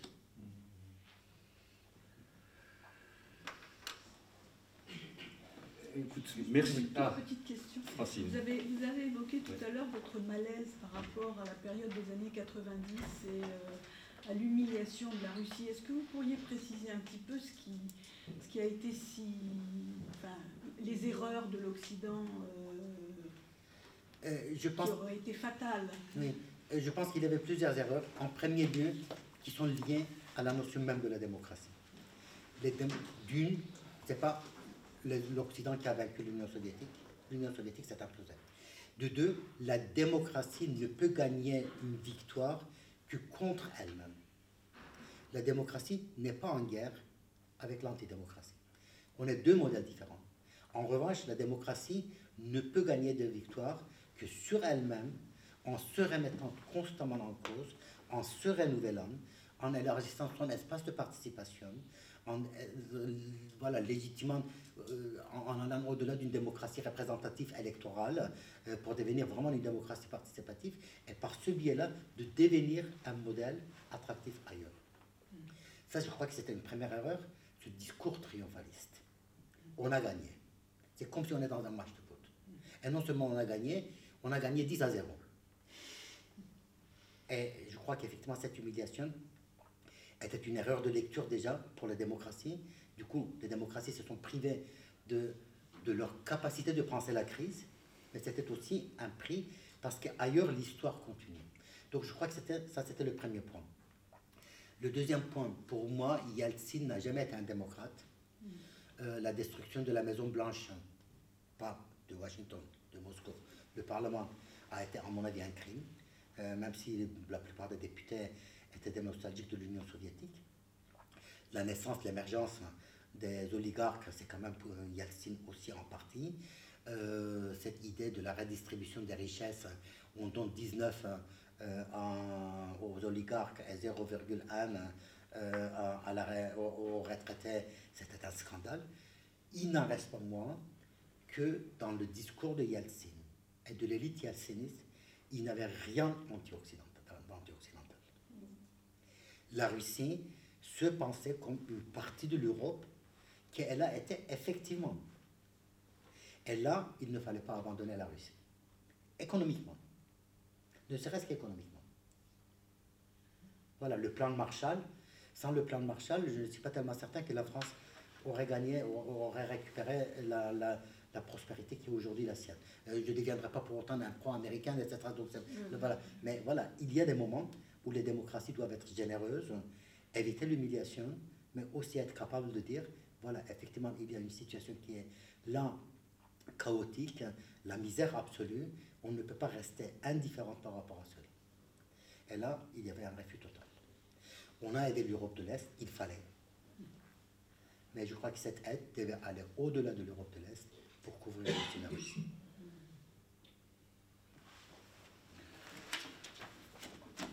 Merci infiniment, Hamid. Euh, c'était extraordinairement stimulant. Nous allons continuer la, discussion. Donc, je vous, signale les, tes, deux avant-derniers livres. Euh, l'avant-dernier, L'antidémocratie au XXIe siècle. Et l'avant-l'avant-dernier, La crise, violence et décivilisation. Et qui a pour sous-titre Les angles morts de la cité. Ouais. Merci, merci de l'invitation et de votre présence. On se retrouve le 9 mai pour une séance sur le religieux.